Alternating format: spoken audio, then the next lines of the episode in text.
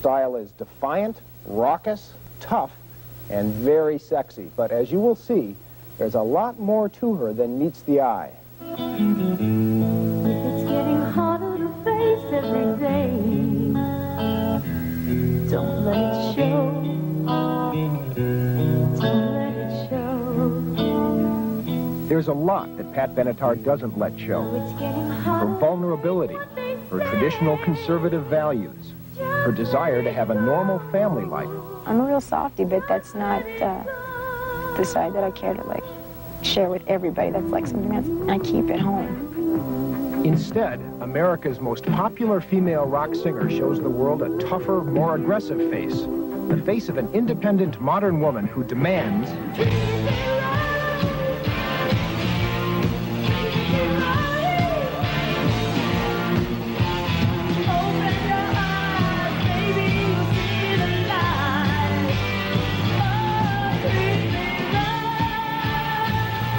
songs and her strut have caused her to be described as a passionate, sensual vamp, a tiny, sexy Tinkerbell. Well, that's you are. How much do you weigh? Um, about 92. I mean, you act like a 400 pound gorilla gonna tear the bars off the cage. Please, please introduce me to your friends. Sure. This is uh, Neil Giraldo, Hello, Neil. Hello. How are you? Nice to see you. Gentleman back on drums. Myron Grumbacher, Myron, forgive me. Nice to see you. This gentleman here. Roger Capps, Roger, thank you. And lastly, Scott Sheets. Scott, my pleasure. Thank you very much. I mentioned the opera. How, how uh, I don't even know how to talk this language. how many octaves is your voice? I mean, isn't there something, doesn't that have, don't you have an unusual range? Mm, yeah, it's about three and a half octaves. It's not that unusual, though. All I was looking for was a great singer. I just wanted to find that so I can write songs, produce, write, do, make records, make great records. I didn't want to be a solo artist. I wanted what Robert Plant and Jimmy Page had together, or Keith and Mick. I wanted that back and forth, back and forth, back and forth. She was looking for you No, it was before there was a you. It Correct. was And I was looking for her. And as soon as I got there, I go, You need to sing. We got to sing in a different key. And her tough cookie persona would speak to a generation. An icon of female empowerment who decades before Me Too didn't take any crap from any DJ who held the power of playing her songs. The minute I'd walk in there, he'd say, Why don't you sit right here and we'll see if we can get that record playing? you. In the beginning, I mean, I was still kind of like timid. And then I finally started to realize wait, I have an opportunity here. If I change this for myself, it will start the ripple effect. I had power now. So that changed everything. Then came Halloween 1977 We are coming into a new situation. and her costume taken from the B movie Cat Women of the Moon. Spandex and her career would never be the same. I had all this big eyeliner on. I had this this little short thing with these black ties and these little short boots and a ray gun. So I had been doing fine, having gigs and all that kind of stuff. But I sang in costume that night. It was a whole other experience. And I remember standing there thinking to myself, hmm, Did you hear about the surfer guy who pulled a knife in Mr. Hand this morning? Oh, no. He just called him a dick. Dick? Oh, God, people exaggerate so much here. Linda, that girl looks just like Pat Benatar.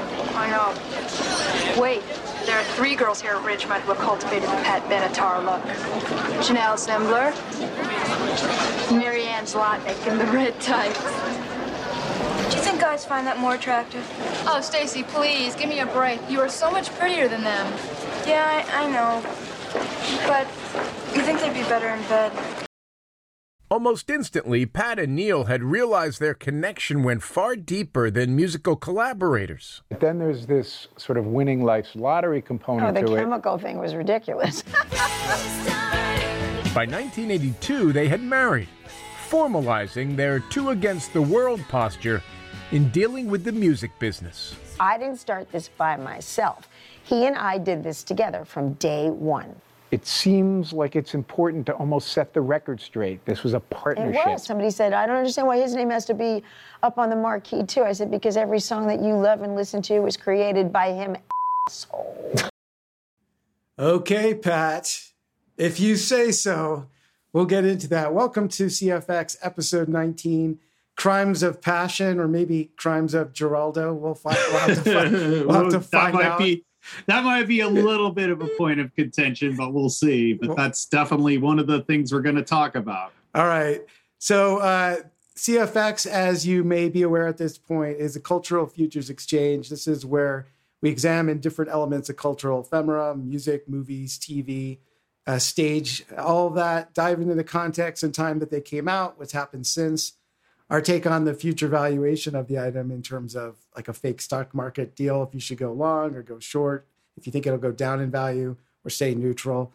And it is not very, much more complicated than that. So, officially, we're going to cover the second Pat Benatar album, Crimes of Passion, but unofficially, we're going to skew and wander away from that album in certain places just because we feel like it, right? So, Actually, for me, I'm covering most of her stuff. I mean, I think I think for me, this was the peak. And so it's probably going to be emphasized a little bit more, I think, uh, than than normal. But I think with Pat Benatar, you know, it, uh, we tend to do this, right? So we have some artists where we'll focus on a particular album, either because that album is so strong, or because it just overshadows the rest of their their Right. career, right? With Pat Benatar, there's no real. If there is a standout album, it's going to be this. But there's a couple of other albums that are important too.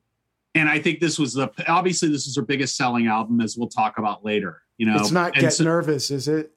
it's not get nervous, but get nervous was successful, and I Yeah. actually like a lot of get nervous. Okay. You know, I think you know, we'll talk about our evaluations and where I sort of get off the Pat Benatar bandwagon and where I get on and where you get on and off because because some of the stuff obviously she evolved and we could talk about that. Um, you know, her sound kind of became more less rock and more pop as things went along. Um, but why don't we just go into our background Yeah. uh, first? Sounds good. So I'll kick it off. So Pat Benatar, what I mostly remember of her when in hearing her early on in the very early 80s, um, I know her first album came out in, in 1978, I think, right? But I don't know if I really heard her much. I probably heard her songs on the radio. Um, definitely, you know, she's very popular. Obviously, the hits I heard. I really, my first memories of her were really MTV and the videos um, that we'll talk about. Um, I never have owned any of her albums that I recall. I I seem to remember I might have had like a greatest hits copy of, of an album or something like that, or on a, on cassette that I inherited. But I don't even recall that. I don't think I ever sought out her albums, but I like the songs that I heard. uh, You know, especially the, the main ones that we'll wind up talking about. Um, I still listen to them. I still like them. I mean, I think that's one of the reasons why um, we wanted to do this episode. Is you know, all these years, uh, forty years later, we're still listening to them or, or think that there's something there. Um, and we'll talk about to the degree and the, the scope and range of that. And, we should briefly yeah. mention that this is, you know, we should, I kind of want to say when we're recording this because I have some things to say about her personally that I always worry. You know, I have an opinion of somebody, and all of a sudden there's some Bill Cosby like revelation that ruins everything. so I don't see that coming for them. They seem like really good people. I'll just put it that way. For the most part, they seem very down to earth and Yeah. normal. Uh, and we'll talk about that and how that's kind of played out in their history. But um, I just want to say this is July 2022 right now. So she was just inducted in the Rock and Roll Hall of Fame. That's right. So we should mention that, and we'll talk about whether you know what what we think about that. I, I'm sure during our evaluations or whatever. But we should mention that that that's timely, right? So sorry, Yeah. continue. I just wanted to throw that out. and I want to point out Pat Benatar is being inducted, not Benatar Giraldo, right? It's just I actually don't know if he's going to be what that what that is, but yeah, I think it's just her. But Yeah. I don't know because you know how they do that. Like Bruce Springsteen was inducted, but then they inducted the E Street Band separately, and then the Beatles all get inducted, and then their solo careers get inducted. yeah, So I don't know because essentially he was with her the whole time, yeah, you know, and, and what we can we're definitely going to talk about his influence and how important that was or not, you know, and I have some things to say about that too.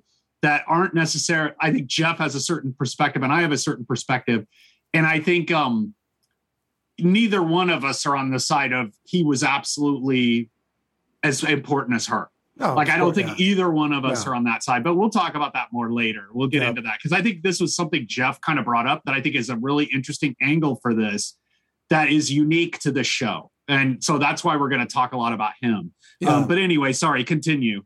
Yeah, I mean, the only other personal history I have with her is I actually met her, kind of in air quotes. I didn't actually hang out and we didn't braid each other's hair. Or anything, Wow. But Wow. I was in a restaurant. This must have been like 81, 82, 83, somewhere in the early 80s. It was an Italian restaurant. I mm. forget the name of it. Somewhere up on Mulholland, actually. And the, the restrooms were down this hall, kind of like in the back of the restaurant. And I went there and, and I was walking down the hall and she came walking past me the other way. Um, and it's like one of those things where, you know, like 10 feet past, she's like, like, holy shit, that was Pat Benatar right? Like it doesn't register, you know, right right away. But it was her. I saw her at her table later. I noticed where she she was sitting. Um, she looked exactly the same. The the thing that stuck in my mind, even though I was what year was this? uh, 82, 83, maybe something like that. oh, that. wow. Yeah, yeah, yeah. wow. This was at the height of her fame. I was a kid. And Yeah. I, I, I, I towered over her even as a, as a kid, and I'm not Oh, like yeah. six seven. So Five foot tiny. tall, five foot tall, a hundred pounds soaking wet. Yeah, she was, Yeah, she was like not even a hundred pounds. she was tiny, tiny. She looked Yeah. like a little kid. She looked like a little kid where, and she was wearing heels, of course. I'm sure she always wore heels because she's so so tiny. But um, she she just looked very very thin and frail and skinny and and it, it's kind of funny that this you know I mean Dick Clark you know uh, you know rest in peace but you know, on national TV asking a woman how much she weighs is Dude, he's the worst interviewer ever. That's what I was saying. Every time I find a Dick Clark, you know, when we do these podcasts, I find American Bandstand. Yeah. I am absolutely cringing at his little interviews. They're so bad. I mean, he's the worst. He's I don't worst. see why he had that job. He's absolutely the worst mm. interviewer of all time. Yeah, maybe just as a producer. I mean, obviously, he Yeah. was trying to make a point that she's so tiny and has this incredibly large voice. We'll talk about that. Which is true. Yeah, Which she's true. all lungs. I mean, it's like crazy. She has so much power and such a small package. Yeah, You know, it's she- unbelievable. She was, she said in that she weighed 90 pounds. I believe that she looked incredibly small. She looked like a child, frankly. Yeah. Um, in her in, in her physical stature. But she looked the same. I mean, she had that same makeup she always had during that time. It was less exaggerated, you know, obviously, and not on stage or for a photo shoot or something like that. But it was fucking her. Uh, you know, I walked by, I was like, holy shit. That that's Pat Benatar. And I when I went back out, I was kind of looking around the restaurant and I saw where she was sitting with, you know, a table of people, whoever they were. And uh, yeah, there she was. So that so that was my uh, my time I met her. I occupied the same space time as her briefly as we pat walked past each other in the hallway uh, to to and from the restroom. So that's my personal history. Why don't you take it away? All right. So my personal history starts right at the beginning. Classic rock, KMET, KLOS. We've talked about these stations before. It's in Southern California. They played Pat Benatar right out of the gate. You know, obviously she had a few singles from the first album that didn't take. I don't know why anyone listening to the first album wouldn't put Heartbreaker as the first single. It makes no sense. It's probably, I think it's a contender for her greatest thing she's ever done and um, it just rocks. We'll talk more about the first album, how weird it is, because it's like nothing else sounds like Heartbreaker, but that's like the definitive sound. And I heard that on the radio. I loved it immediately, you know. And uh, of course, hit me with your best shot, and all these came out. Right, you better run, treat me right. I loved all of it. Right, so now my story with Crimes of Passion is pretty hilarious because so I was a big Van Halen fan. And the first Van Halen album I ever got on record was Women and Children First. Right. I got it as a gift. I opened this record up, and the inner sleeve of the record is a poster. And it is a poster of David Lee Roth chained to a fence with the zipper unzipped.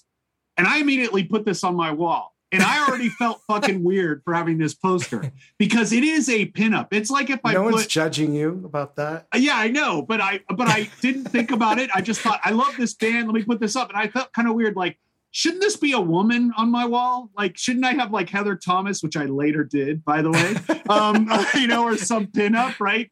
Victoria Principal or whoever was was hot then. You know, Jacqueline Smith would have been. yeah, mine, Jacqueline yes. Smith or Yeah. or Farrah Fawcett, right? But I had this guy, this sexy guy, the foxy guy, is, is uh, um, right. Uh, what's his name would say? Yeah. Kazari. But anyway, so I had this poster, and we had these friends. Like I lived in this condo complex, and it was like there were a lot of kids in it. And we had this like we were right in front of this playground, so we would all hang out on the playground. And there was this girl who was a few years older than me. Like I was like uh, what sixth grade, she was like eighth grade, right? She was she was like hanging around with us and she came into our house one time because the my parents were also friends with them. They were from michigan. My stepdad's from michigan so they became friends. And she saw that poster and she's like oh my god he is so sexy. I want that poster. What do you what do you you know i'll trade you anything. I'll buy it from you whatever. And i was like cool because i kind of want to get rid of it because you know I, I love the music of women and children first but i was just like this thing's weird and i kind of had it there. So it turns out she had crimes of passion. So I'm like, fuck, I'll trade you that, you know, because I like some of the songs.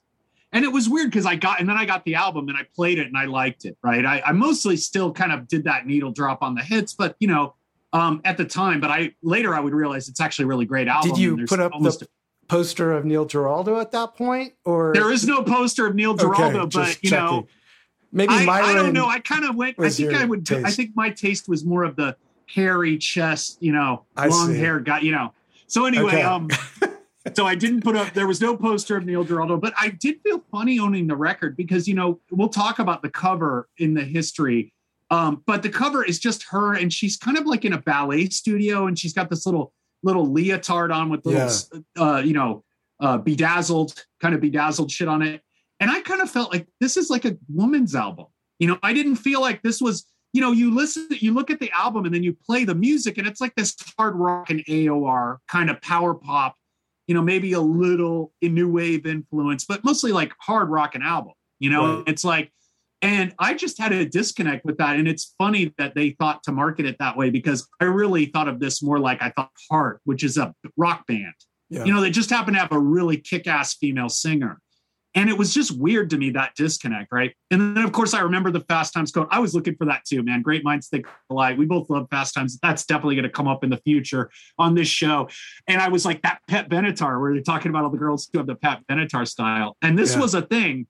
And I remember I was having arguments with friends over who the queen of punk was. Well, So we were topic. saying, we were saying, we were, you know, we didn't know about uh, Poly Styrene and you know Siouxsie Sioux and these real, actual kind of punk and post-punk icons of England at that time. We were talking about like, oh, it's Pat Benatar, it's Blondie. We didn't even say Debbie Harry. I don't even think we knew Debbie Harry. We just said Blondie. Right. And of course, neither one of those are punk at all. But that's No. what we didn't know. But it was What Pat about Linda? Benatar's- what- Linda Ronstadt? How- how well, come Linda Ronstadt, yeah, I mean, really, that that's something we should talk about the influence. If we talk about the influence of Pat Benatar, I have no doubt that Linda Ronstadt was listening to that, right? Yeah. I mean, when she came out with Mad Love, which we talked about on our Billy Joel Glass Houses episode, Yeah. um, and Billy Joel was probably listening to this too. Sure. And they share a hometown, so we'll we'll talk about that a little bit in the history. But but no, so I just remember that that kind of thing, and I think it was all her style. That you know, you played the clip at the beginning about the Catwoman of the Moon Halloween costume and how that turned into kind of be kind of you know appropriate for the times. She had kind of a little bit of it. You know, she did define a look in the '80s as Fast Times kind of uh, satired there. Yeah. Um, and of course, I remember, you know, when I met my wife later, we talked about, you know, my wife is a, massive Kate Bush fan, but the re- the way she was introduced to Kate Bush was this album. So Yeah. when she was in junior Okay. high, she had this album and she loved Wuthering Heights and played it over and over and over again. And it's a great cover of Wuthering Heights. I mean, Pat, we'll talk about Pat Benatar's talent for mimicry when we talk about the first album, but she could sing anything, I think, and and she did that very well. And so I remember Pro- Promises in the Dark. I'll be talking about that in my eval, one of my all-time favorites. Um, Shadows of the Night. I've listened to this in the past week, and it's just been stuck in my head on repeat. It's so catchy. Yeah. Um, you know, so I remember that. I remember the World War II video, which we'll talk about in the history, you know, that had Judge Reinhold in it. Um, and um, Speaking you know, and of course, Times, yeah. then she kind of went pop, right? So there was that big shift with Love is a Battlefield. And I, you know, I, I Love is a Battlefield and Invincible, and I like those songs now. I think they're good for what they are. But to me, I really like the rock Pat Benatar. I like the guitar. I like the the you know the real. I mean, the thing about Pat Benatar's voice, and we'll talk more about this when we talk about it, is she not only has this perfect tone, you know, because she was trained, obviously, as we'll talk about in the history, but she's got an edge. She's got that bite. You know, she's Yep. got that rock and edge. And I think, um, you know, not a lot of female singing. I mean, you could look at someone like Joni Mitchell as this incredible range, high voice, but she, you know, when she tried to rock, you listen to like uh, Court and Spark raised on robbery. It's like the worst fucking thing ever. I fucking hate that. that's one of my least favorite Joni Mitchell songs, even though I'm a Uber fan and I love her. Like when she actually tried to do rock, it was embarrassing. You know, whereas whereas Pat Benatar, it just fits right in. So when she went pop with Love is a Battlefield, even though I think that's really catchy and I think it has its merits, and Invincible, which is you know, powerful vocal performance. I just don't like all the synths and stuff. Like I think they kind of bury her voice a little bit and and I just wasn't into it. I and I did see Legend of Billie Jean when I was a kid. I was Me all on cable, yeah. so uh, kind of weird revenge fantasy. And then I, you know, sex is sex is a weapon. I remember that was so bad, you know. And we'll talk more about the video. Um, so then my next kind of encounter with her personally was my uncle. You know, he would go to Konocti. I mentioned this in our Cheap Trick episode, right? And we talked about how I went to see like Weird Al and Cheap Trick and uh, Eddie Money there because my uncle had a connection and he would get free tickets. So he went to see a ton of people there. He saw Joan Jett, he saw Pat Benatar, he saw like Leon Russell, all these, you know, James Brown before he died. And he has this, my uncle's a great photographer and he has these incredible pictures of the shows. I mean, he could publish them in a book. That's how good they are. But he said Pat Benatar was amazing. Yeah. And she did this thing where she, when she sang Hit Me With Your Best Shot, it was kind of this anti abuse anthem. And she got all these women from the audience to sing on the chorus. She brought them on stage. And he said it was just one of the best shows he's ever, ever seen. And of course, her voice, you know, as we'll talk about, has lasted pretty damn well. I mean, you know, she's like 69 years old now. She can't hit those notes like she could, but her tone is still awesome. You Yeah. know, it's like she took care of her voice. For sure. Um, you know, and then recently, you know, my old record collection, I lost it all in a kind of tragic story when a friend of mine died. And I've talked about this before, and I probably will come up again. So I didn't have my old copy of Crimes of Passion, but I've since reacquired that and Precious Time, which I think are two my two favorites from her. Um, I think they're the most consistent, and we'll talk about that in the evals. Okay, let's move on to the zeitgeist. Okay, this zeitgeist is pretty easy, right? Uh, you know, in some ways, in some ways it's not, right? We talked about in the Motley Crue episode how there were some influences we couldn't nail. And I think there's a little bit of that here. You know, obviously, um, you know, this is female rock singers, right? So we're talking about mainly, you know, we're talking about the the classics. Janis Joplin and Grace Slick were obviously an influence on all of these women. Um, and then Ann Wilson, right? Sure. She's the other contender for my favorite rock singer, right? It's really close between the two of them. She is amazing, absolutely amazing. Another singer who still sounds pretty damn good. And um, yeah. you know, but then there's like Stevie Nicks, who's not a real singer in a lot of ways in this level, right? She doesn't really know how to sing properly. She sings through her throat. I think she's had training since then, but she's got an awesome voice that's totally unique. You know, it's almost like a Billie Holiday kind of thing. And now like- now it's almost like a Billy Goat, but that's a different that's Yeah, a it's like different issue. Rod Stewart mated with the Billy Goat or something. It's all Yeah. scratchy and, and aged, you know. And yeah, her voice hasn't really held up. No. And she never, I mean, she did a lot of drugs too, which we'll talk about with Pat Benatar did not. Right. So she took care of her voice. Um, Chrissie Hynde, you know, the pretenders were an influence here. I'll talk about that, you know, especially on Neil Giraldo, as I'll talk about um Yeah. a, a couple of songs there. Oh, he but, um, fantasized about being in the Pretenders for sure. Yeah, oh, yeah, I got- yeah.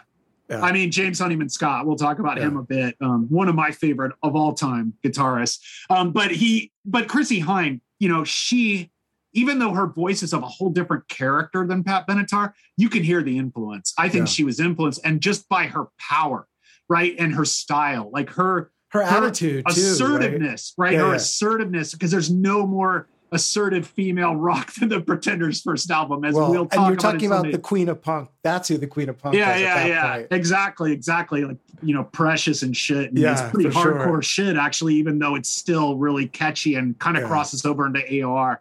Uh, we'll talk about that album. It's just going to be like two hours of hero worship if we talk about that from my perspective. Mine too, But anyway, you know, right?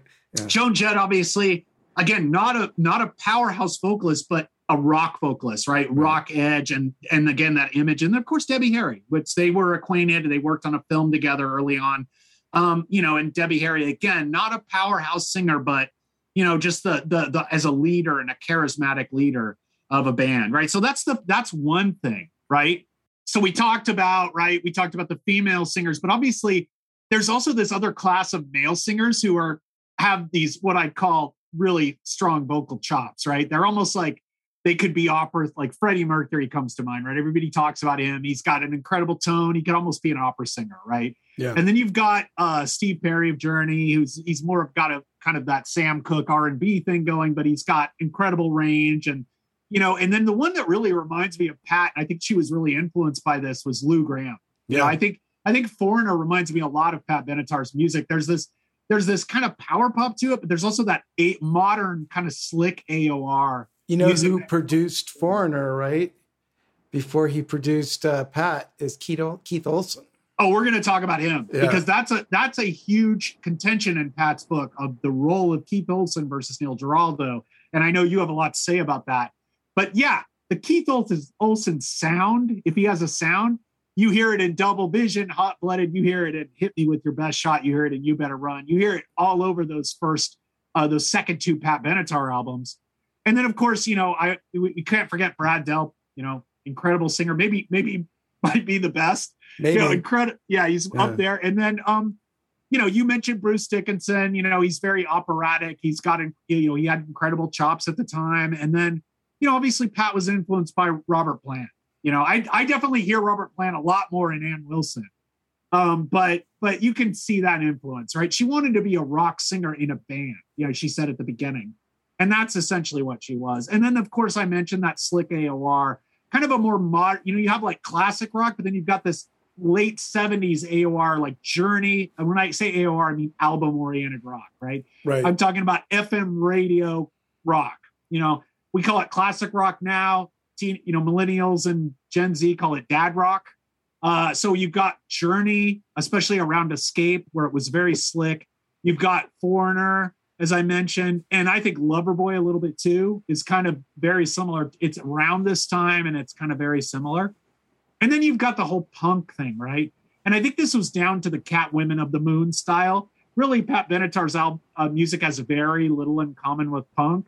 Uh, you know, even her harder rocking songs like Hell is for Children, where she's just screaming, you know, it's still classic AOR rock, you know, but but there was that whole question about because she had that new style, you know, where she fits in with the new wave. And there's a little, I, I think there's some songs like Prisoner of Love and Out of Touch on her um Crimes of Passion album that are very power poppy. You know, they kind of maybe a little bit of cars in there or maybe some pretenders influence. I know that, you know, the song Precious Time is extremely pretendersy, um, mainly because of the guitar playing. And then finally have this one category because Jeff brought this up. You know, this is a band that used so many third-party songwriters, right? They didn't write a lot of their own songs. Um, Most of the hits that you know, they didn't write. And Jeff's going to go into that on his evaluation as a kind of thing. But I would like to point out that this is kind of where music has gone. You know, Yeah. I mean, and we saw it in the late 80s with Aerosmith getting back together.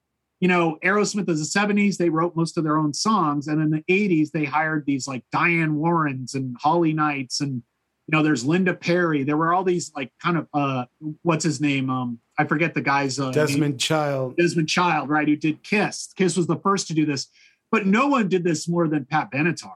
I mean, she had like you know, Holly Knight was a big one with Love Is a Battlefield, and this guy Billy Steinberg as well, and there were others, right? Um, Eddie Schwartz uh, was another one. So they would hire these professional songwriters, but this was kind of a groundbreaking thing to do, and in a way, it's a bad thing in some ways because it kind of says, why don't you write your own songs? You know, you know, we, maybe we have more respect for people who write their own songs.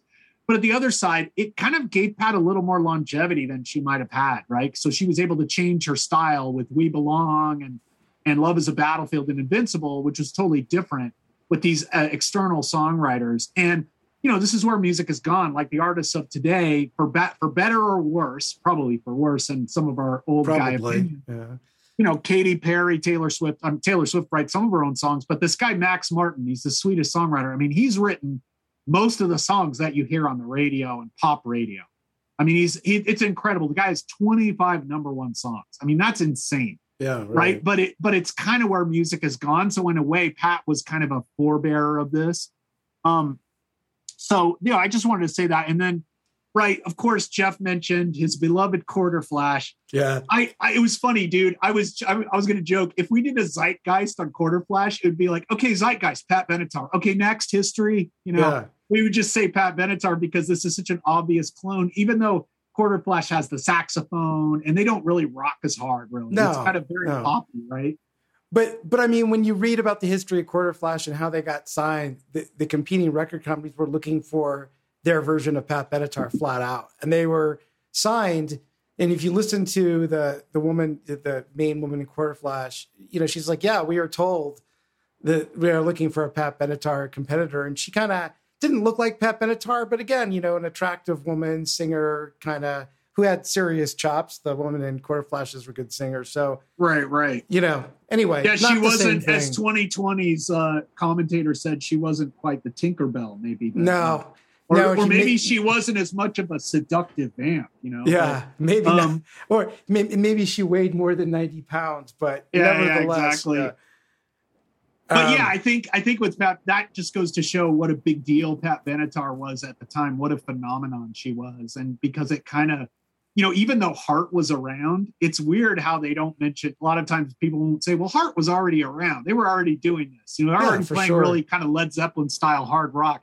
But Pat Benatar was such a phenomenon, and her image was such a big deal that you know it was a big deal. You know, uh, at the time. So Pat was born, just to go back into the history a bit. Um, Pat was born, good luck with this one. Pat Andrzejewski. Uh, man, imagine if she, if, if, you know, Dennis Benatar was her husband, ex husband. We'll talk about him in the future. But the one thing he really gave her was an awesome rock name Yeah. because Andrews Andrzejewski, you can barely say it. Uh, I her album covers would be a lot different just to fit that name on there. Um, but she's you know Polish American, obviously, at least partially. I think she's Irish part on part one side of the family, and her dad's Polish. Um, she was born in Brooklyn, moved to Lindenhurst, Long Island, where she you know hung out with her older buddy Billy Joel. Um, Yeah. Actually, she didn't know Billy Joel, but that's where he grew up too. Um, you know, and she lived in a poor middle class background. You know, she she it was one of these things where a lot of her family members shared a house because her her mother's father had died, so the grandmother was alone, and then the grandmother had was relatively young, so she took two kids, her two kids with her, so it was like aunts and uncles and all this in the same house, and um, you know that would kind of uh influence Pat on how she managed her money in the future because as we'll talk about they were pretty smart with their money even though they're you know there were the usual kind of weird management dealings. They had a manager who wasn't that experienced and there were some issues there but Pat basically you know has done well and she continues to you know be relatively successful even though you know she's not really making new music. Um she trained so so basically the big thing that happened in her life is she was in fourth grade. They were having these auditions for the chorus and they wanted to hear everyone sing individually to get their range and of course the vocal teacher was absolutely stunned when pat sang because she was just amazing right? One in a million voice and so she immediately got her together with a vocal coach and they started training. And pat trained as what is called a mezzo soprano coloratura. And the coloratura is known for hitting these really high notes. And we'll play some clips of Pat doing that thing in the rock songs because she used this training to her advantage when she eventually would become a rock singer. Right. And she she started training to go to Juilliard because she was that exceptional, right? As we mentioned at the beginning, she had a 3.5 vocal, 3.5 octave vocal range.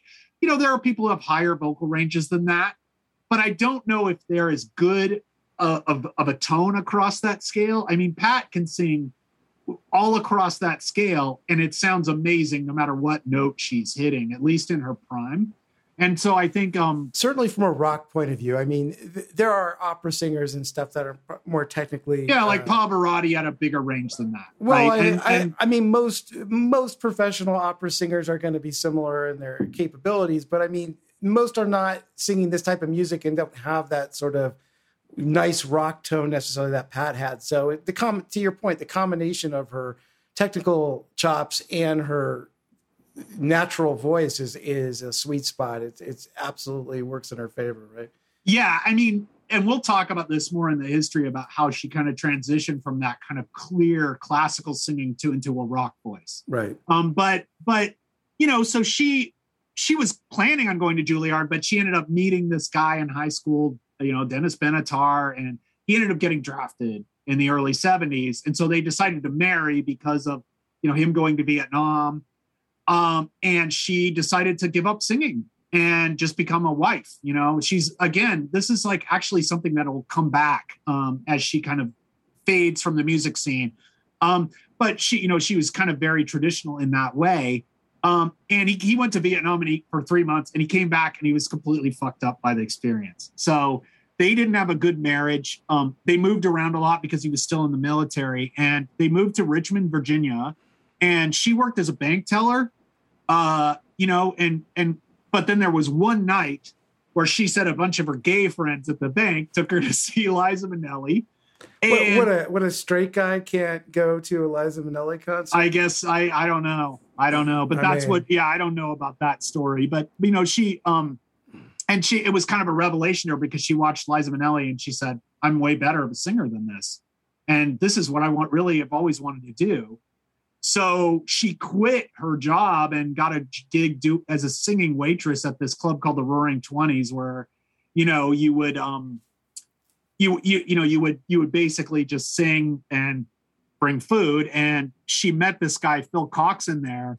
And she joined this kind of band called coxon's army but they were much more they weren't rock. It's like it's kind of this cabaret sound you know which is appropriate i guess with uh you know liza minnelli. So it was Right. kind of more like musical theater kind of stuff. And you can actually find and we'll link it to it on our instagram. You can actually find some early tracks of this stuff. It's it's not anywhere near what she would do later but there's a song called day gig that she that she did um during this time. So they ended up moving to new york and her husband kind of dropped out of the military and decided to become her manager. But again they weren't they didn't have a good marriage right and she was auditioning at this club called catch a catch a rising star which was kind of like one of these open mic things. And Yeah. there were other people there like you know she met john belushi and chevy chase. This was right before this was like 74 75 right before saturday night live happened.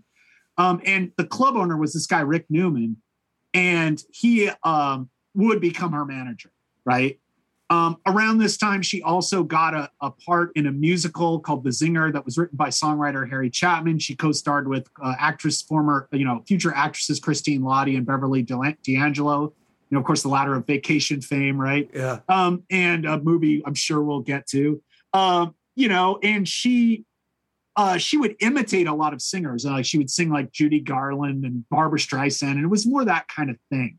You know, it wasn't really she rock. liked that family, right? The Right. Minnelli, Judy Garland. yeah, yeah, I guess so. You know, and then her kind of turning point came when there was a Halloween contest at, at the club, and she came dressed as in this Cat Women of the Moon was a cult film from like I think the fifties, and you know she came dressed in this kind of leotard with makeup, and it was kind of you know new wave and punky looking, and and she kind of stole the whole show, right? So that's when uh, Rick Newman kind of got the attention and was like, okay, I want to be your manager because he knew she was going to go far, right? She had an incredible voice and she had a real stage presence. Um, and she did this showcase at the club for all these record labels, right? So she she had I, I don't know if it was at Catch a Rising Star, if it was at another club, but she had this kind of showcase to kind of he showed her off, and that's when she met uh, the people from Chrysalis, Terry Ellis. Now, Pat wrote a book I'll be talking about during this the during a lot during this. I'm going to read a little bit from it too, called Between a Heart and a Rock Place. That's all about her, mostly about her and Neil Giraldo together. Um, and she mentions uh, how you know all these rock books. I've read a lot of them. Almost all of them have some kind of villain, right? Like in the case of Motley Crue, uh, they each wrote books in addition to the Dirt, and their villain is the other members of the band, other Which than Nick awesome, Mars, right? They the all way. Hate each other, right? Yeah, and then Sammy Hagar wrote a book. His villain is Eddie Van Halen, right? Because Yeah. After he got kicked out of Van Halen, right? David Lee Roth, same thing, right? Yeah. So it's like they all have a villain. Now her villain is the record company, Mm. Chrysalis Records, and we'll talk about one of the reasons she had to use so many external songwriters is because they put her on a really aggressive schedule of releasing albums, and she also just had a lot of conflict over her image with them, which we'll talk about in the future here. But um, you know, so she met Terry Ellis. she was signed. Uh, the first thing they did was put her in this kind of B-rate movie called Union City that starred Debbie Harry of Blondie fame, and Blondie was also on Chrysalis, and this was kind of a little thing they put her out there. Um, and then they, uh, you know, she uh, was trying to record, and they got a producer, uh, you know, Mike Chapman. He had produced The Sweet and other bands, and he had a, he was also a songwriter, right? He wrote a lot of songs, and he, um, you know, and and she covers one of uh, a couple of his songs on the record, including "No You Don't," which is from Sweet, one of Sweet's records, and um, you know, they they were recording the album, but something was missing. She said so what was missing you know it wasn't rocking there wasn't there wasn't this partner she needed uh-huh. so i'm going to read from her bio when she gets this new guitarist in um you know and and so so the you know mike chapman hooks her up with this guy neil giraldo who had played with rick derringer he was like a really good guitar really talented guitarist he was younger than her she was like at this at this point she was like what 26 27 he was 22 i mean he had auditioned to play with Rick Derringer, and he beat out 200 other guys supposedly. So, so they wanted to bring him in as a partner for her, uh, to you know, as a member of her band. So this is the clip from her book. I'm going to read this. Uh, I was talking to Rick Newman with my back to the door and didn't turn around immediately.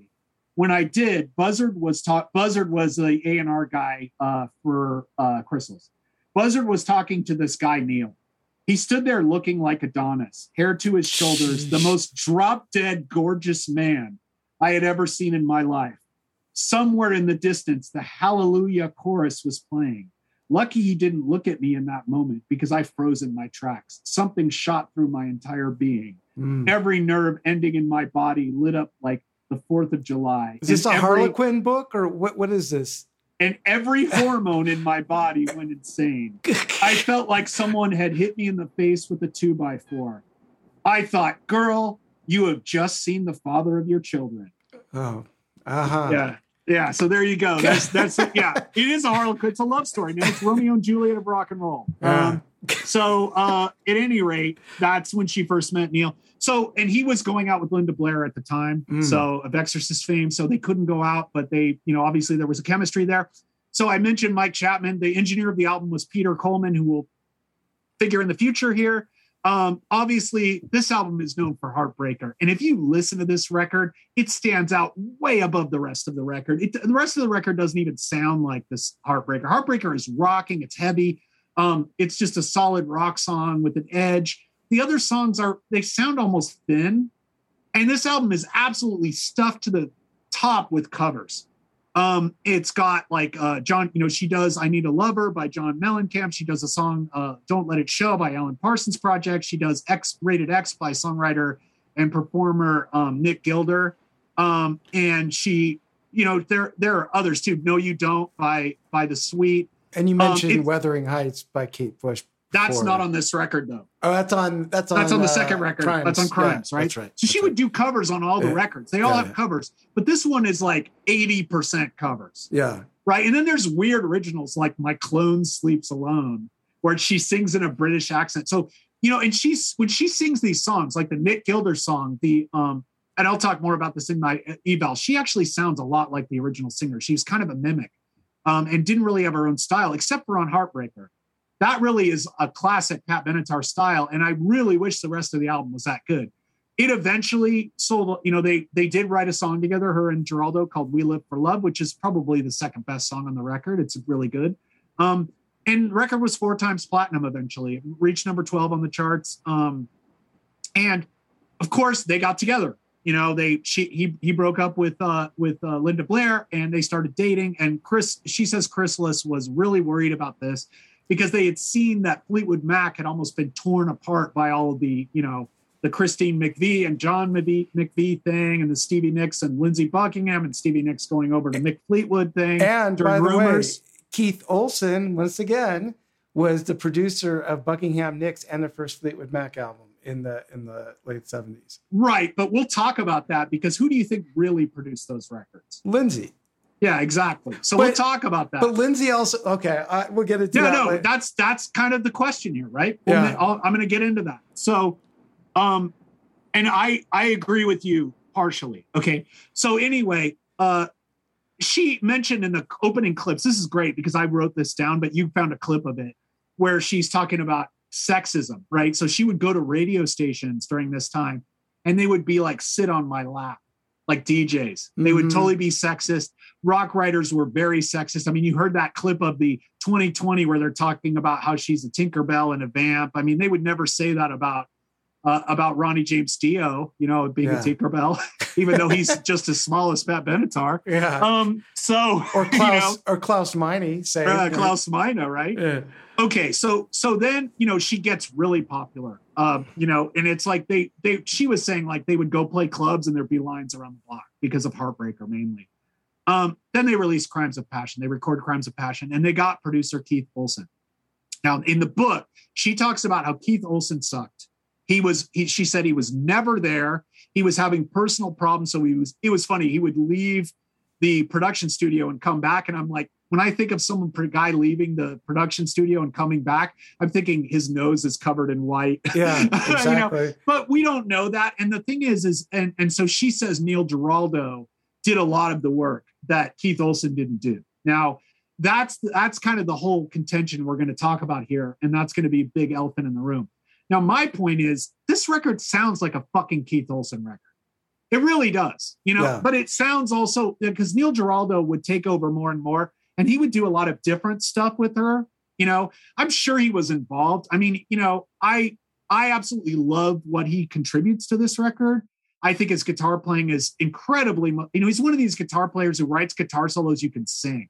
Yeah. You know, it's like they're so melodic, they're so memorable.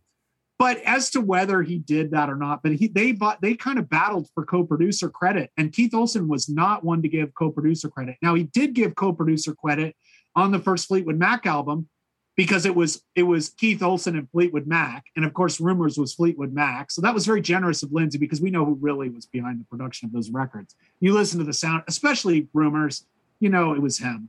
Um, but but uh, Keith Olsen rarely gave co-producer credit, so he fought against that and he didn't get it. But supposedly Neil was compensated for his work on there extra. Um, and then of course, uh, you know, let's talk about some of the songs on this record because again, this is the record that, uh, and we'll go more into our evals. I'll just kind of highlight some. Obviously, Hell is for Children was a Giraldo Benatar composition. It was inspired by a New York Times story about child abuse. And Jeff will go more about into that in his evaluation, but it's a really hard rocking song and it's kind of one of the standouts on the album. Hit Me With Your Best Song, uh, written by Eddie Schwartz, was originally offered to Rick Derringer during the time that Giraldo was with, with Rick Derringer, and he brought it back to, um, you know, he brought it to Pat Benatar, and it obviously became her signature song. It's the biggest song she ever did uh, when you, in terms of the song that people know, right? Um, you can argue that there might have been bigger singles, but this was a massive hit. Um, now there was uh, also the Chrysalis. There was the controversy with the co-producing credit. There was also a controversy with the cover. Pat wanted a band shot on the cover, and the Chrysalis ended up doing this shot where she's very feminine. She's kind of staring off to the side, and she's kind of in a ballet studio. You can see the kind of wooden, you know, uh, thing against the wall that ballet dancers use for balance. Um, it's not a the cover she wanted. And on the back of the cover, the band was made to dress in these contemporary fashions. It's really funny. They've got these kooky new wave clothes. And the band jokingly referred to the album as Crimes of Fashion Mm, uh, because they they had to dress that very way. clever. Um, yes. Now, this is uh, the other notable thing on this album is there's there's two covers. There's Wuthering Heights, which was a Kate Bush massive hit in England, but not a big known song here. Um, and then there's You Better Run, which was a Young Rascals song that I think Pat absolutely fucking owns, and I'll be playing some of that in my evaluation. And it was also the second video after the Buggles video killed radio star played on MTV. And this would be a huge thing for Pat Benatar, right? It kind of even made her bigger. And we'll talk about some of the videos she made and both the history and our evals later because she was a kind of a master of the form, as it were.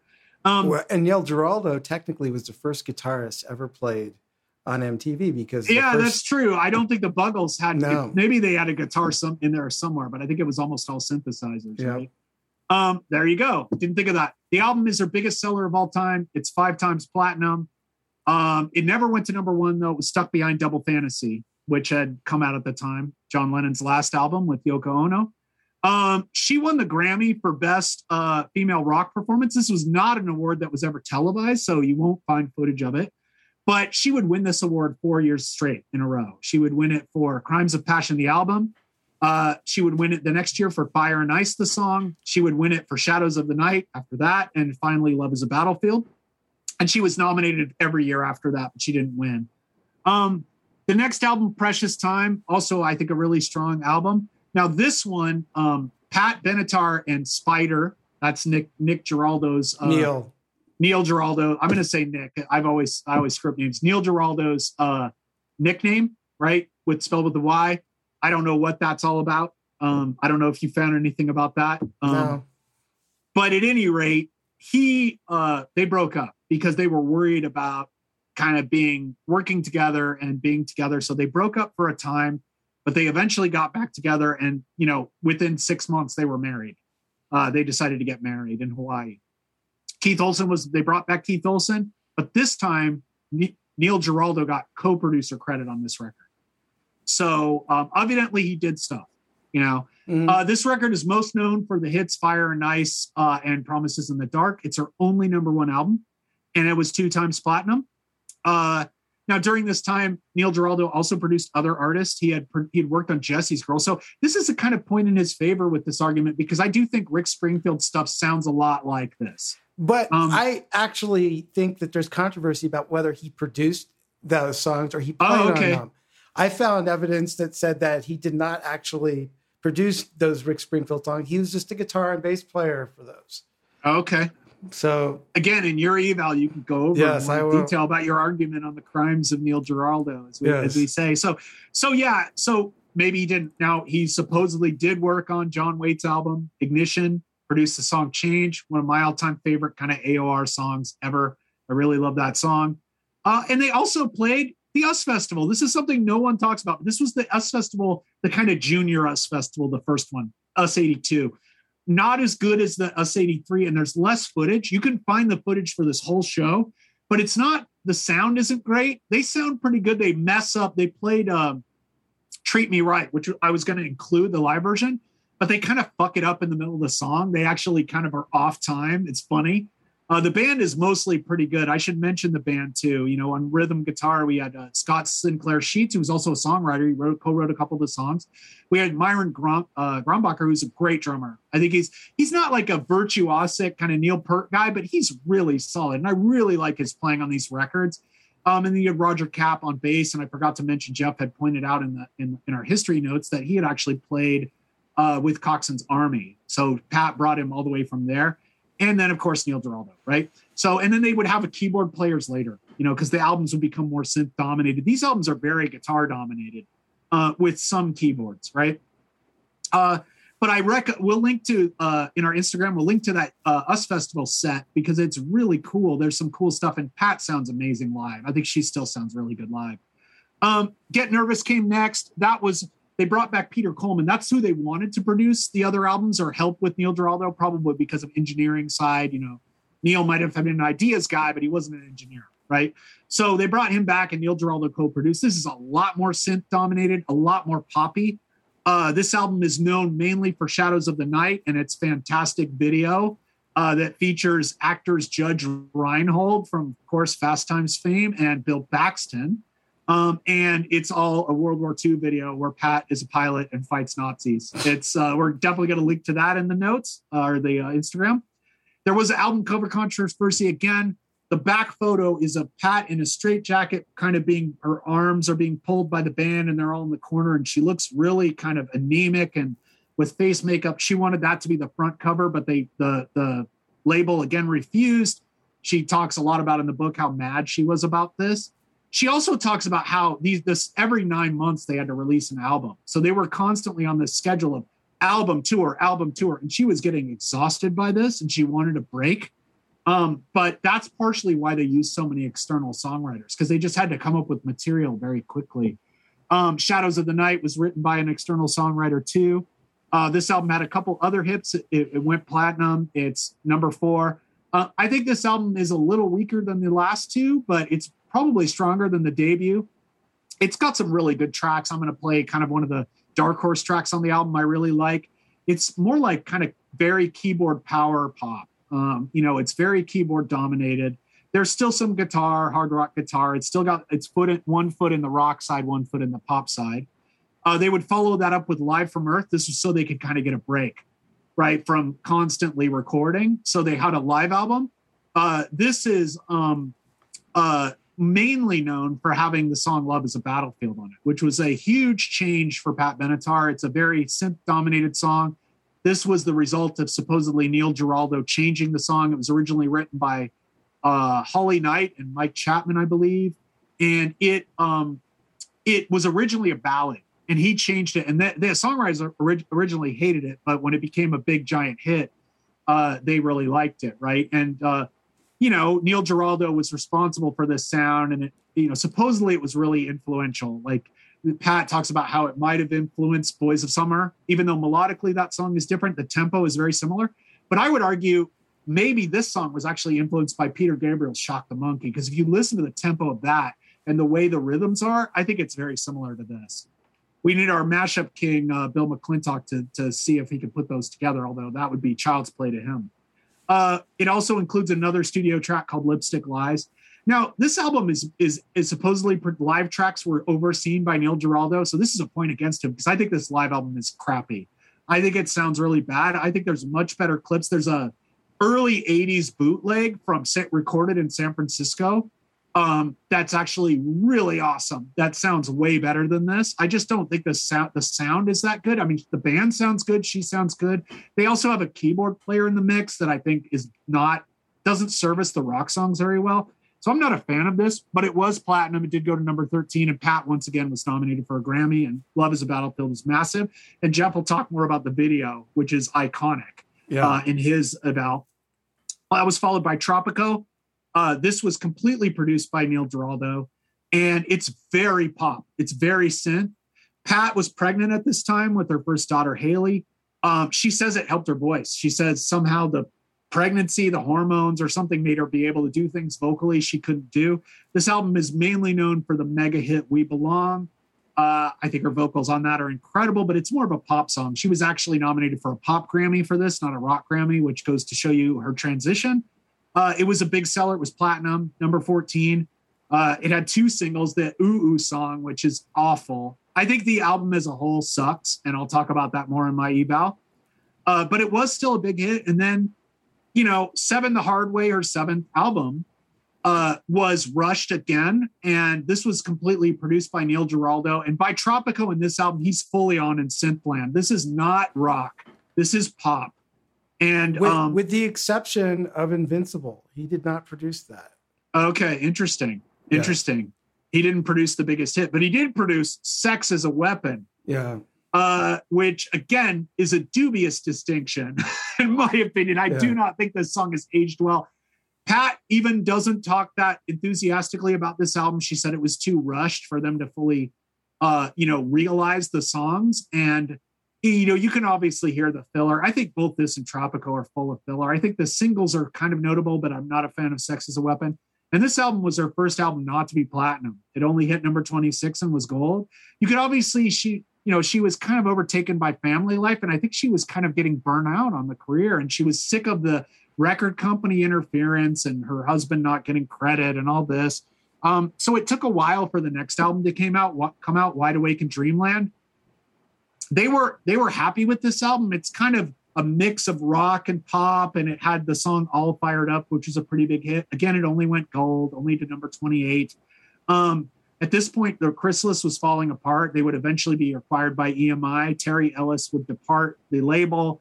They weren't getting a lot of attention, and she was, frankly, I think, ready to retire Yeah. uh, for the most part. Um, I think she was really burnt out on the music industry. She was into being a parent, uh, into her domestic life with Neil. Um, you know, and the tour was a disaster. I think because her popularity was waning, they they didn't sell out. The you know they were selling out all the time every year, and the attendance was lower, and it was just on a downturn.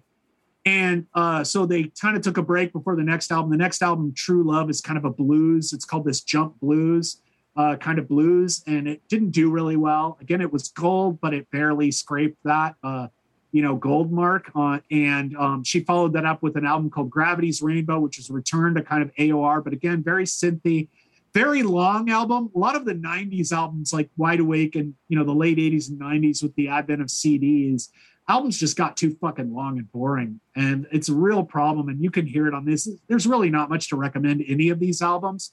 Um, you know, and so she basically, they were kind of playing shows here and there. You know, they toured with REO Speedwagon and Styx, you know, one of these package tours uh, that kind of the bands of the 80s that used to command arenas on their own had to get together and play places like Konocti. That's where my uncle saw them. Uh, and she had a second daughter, Hannah, in 1996. And then they left Chrysalis at the end. Uh, and they were kind of produced a couple of their own albums, Inamorata and Go. And Go was produced in 2003. This is the last album she ever did. And she's since done like toured. You know, she's been touring and it's kind of an oldies show, really. Yeah. Um, Inamorata is kind of acoustic. Go is more rocking, but they're really, you know, one the albums are really boring. There's not any real uh, memorable songs on there like their old songs. Uh, maybe they needed third party songwriters more uh, because they wrote their own songs and they're not very good. Um, and she did some TV appearances. She was on The Young and the Restless. That you can find those. We'll definitely link to those on the YouTube because they're funny because they do some acting. Her and Neil, and then they're on Dar- the show Dharma and Greg, the sitcom as well, which is also funny. And since then, they've been touring. You know, they have these business ventures. He did some health nutrition thing for a while. They have this three chord bourbon. Whenever you see a video of him now, he's got his little three chord bourbon logo. You know, all these fucking Yeah. celebrities have their bourbon and their vodka and their hot sauce. And how much they had to do with it or not is another thing. You know, they basically get someone to make Their it tequila, label. you know. Right. Their tequila. Yeah. Mas tequila, as Sammy would say. Yeah. So that's basically where we are now. I, I just want to say that this is July 2022, and there was just a show of Pat Benatar a week ago in Albany that you can find on YouTube, and we'll probably link to it. And you can hear how good they still sound. You know, it's not Myron Grombacher isn't on drums, but it's her and Neil, and they play the old hits. And you know, she can't hit the high notes, but she still sounds pretty good. So that's that's the history. So Jeff, why don't you go into your eval? Yeah. Okay. So first of all, I just want to talk about Pat's voice. I mean, we covered it mostly, but it's it's awesome. It, it's really compelling. Um, not only from her technical ability, there are singers who's who have technical chops, but whose voice isn't really that good. I'll give you an example. Someone whose voice I just cannot stand is Natalie Maines of the you know the Dixie Chicks. Good Oh, yeah. singer, but her voice is just really grating. It's it's really I can't take it um, more than a little a little bit. So or even someone like Mariah Carey, who has a way bigger vocal range than Pat. She's like five octaves or something Yeah. ridiculous, like an incredible vocalist. But who cares? Yeah, the I- I music's agree. terrible, and oh. it's like the, the voice is just a—it's like a vocal stunt, you know. Whereas It's Pat generic, does some of that. Pat does some of that stunt shit, but it serves the music. You know, she doesn't just do it for nothing. It's Well, actually, yeah. Yes and the, the quality the tonal quality of her voice is outstanding. You know what i mean? So it, it's it's both. She has a really nice to listen to voice and she's technically uh, proficient and it's not a common uh, you know combination really um, out there. Um, all right so neil giraldo. So what i want to talk about neil giraldo i as i'm going to say some things that are maybe you know not so great but I, I want to point out that it's not having anything to do, and I'll talk more about this, his guitar playing or anything like that. And it's more about the kind of recent insistence on her being known as Benatar Giraldo instead of Pat Benatar and touring that way and, you know, claiming that that should have been the how it was all along and so forth and so on. So I'll keep reminding people of that. I'm not, you know, down on him, you know, it, it, for for his uh, you know abilities or anything, but more of kind of the recent um, grab that he should have like co-billing credit uh, in in that kind of sense. So I want to say that in the opening clip, you hear you know Pat righteously telling off people who don't appreciate Giraldo. Even somebody might approach her and said, "Why is he getting co-billing on the marquee?" And her quote was, "Because every song you love and listen to was created by him, asshole." was her answer to the to this person, Right. and, and I take some umbrage with that, which I'll get into here. Um, if you listen to Pat and Neil tell it, Neil seemingly has more to do with her success than even she does, you know, which is which is just absolutely ridiculous. Yeah, her book is basically the the whole book. That's the whole premise of everything. Yeah, I mean, Um, look, they, they've been together for 40 years. she views him as very critical to her success in her career and life, and they have kids and grandkids even at this point, and that's great. Congratulations! It's not very common, certainly in the in the entertainment business in the in the rock business, and you know, again, wonderful.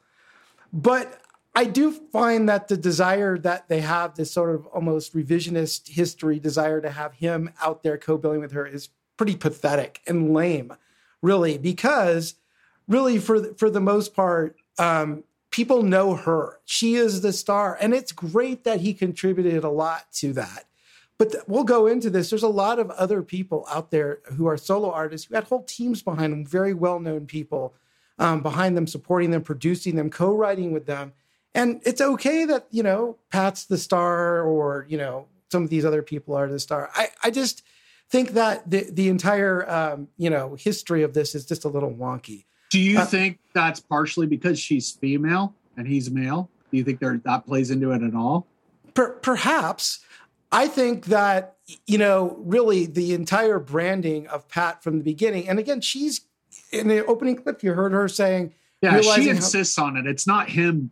As far as we know, it's not him pushing her to say that. Agreed. Like I said, Pat is the one who's most vocal about this. Who knows what's happening behind closed doors? It's really Right. irrelevant to me.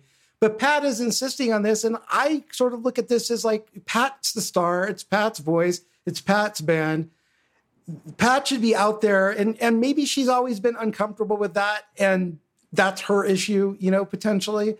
But I don't know. There's a lot of other people who contributed to her success, and I and I want to talk about that a little bit here too. So, including, by the way, Myron, Roger Capps, Scott Sheets, you know, these other people who were in her band who were who um, maybe weren't as prominent on the producing side, but were just as important in producing the sound that you admire and you admire on those songs. And I, I want to, you know, we're, here at CFX, you know, we're cool, you know, we're cool, we're cool. We, we, we understand these things, but uh, we also want to give credit where credit's due, but maybe point some skepticism where it's warranted. And so here's a little homework assignment, right? Which is, you know, Pat, I want to go back to what Pat said, which is all the songs that you love and listen to, Neil created, because that's what she said.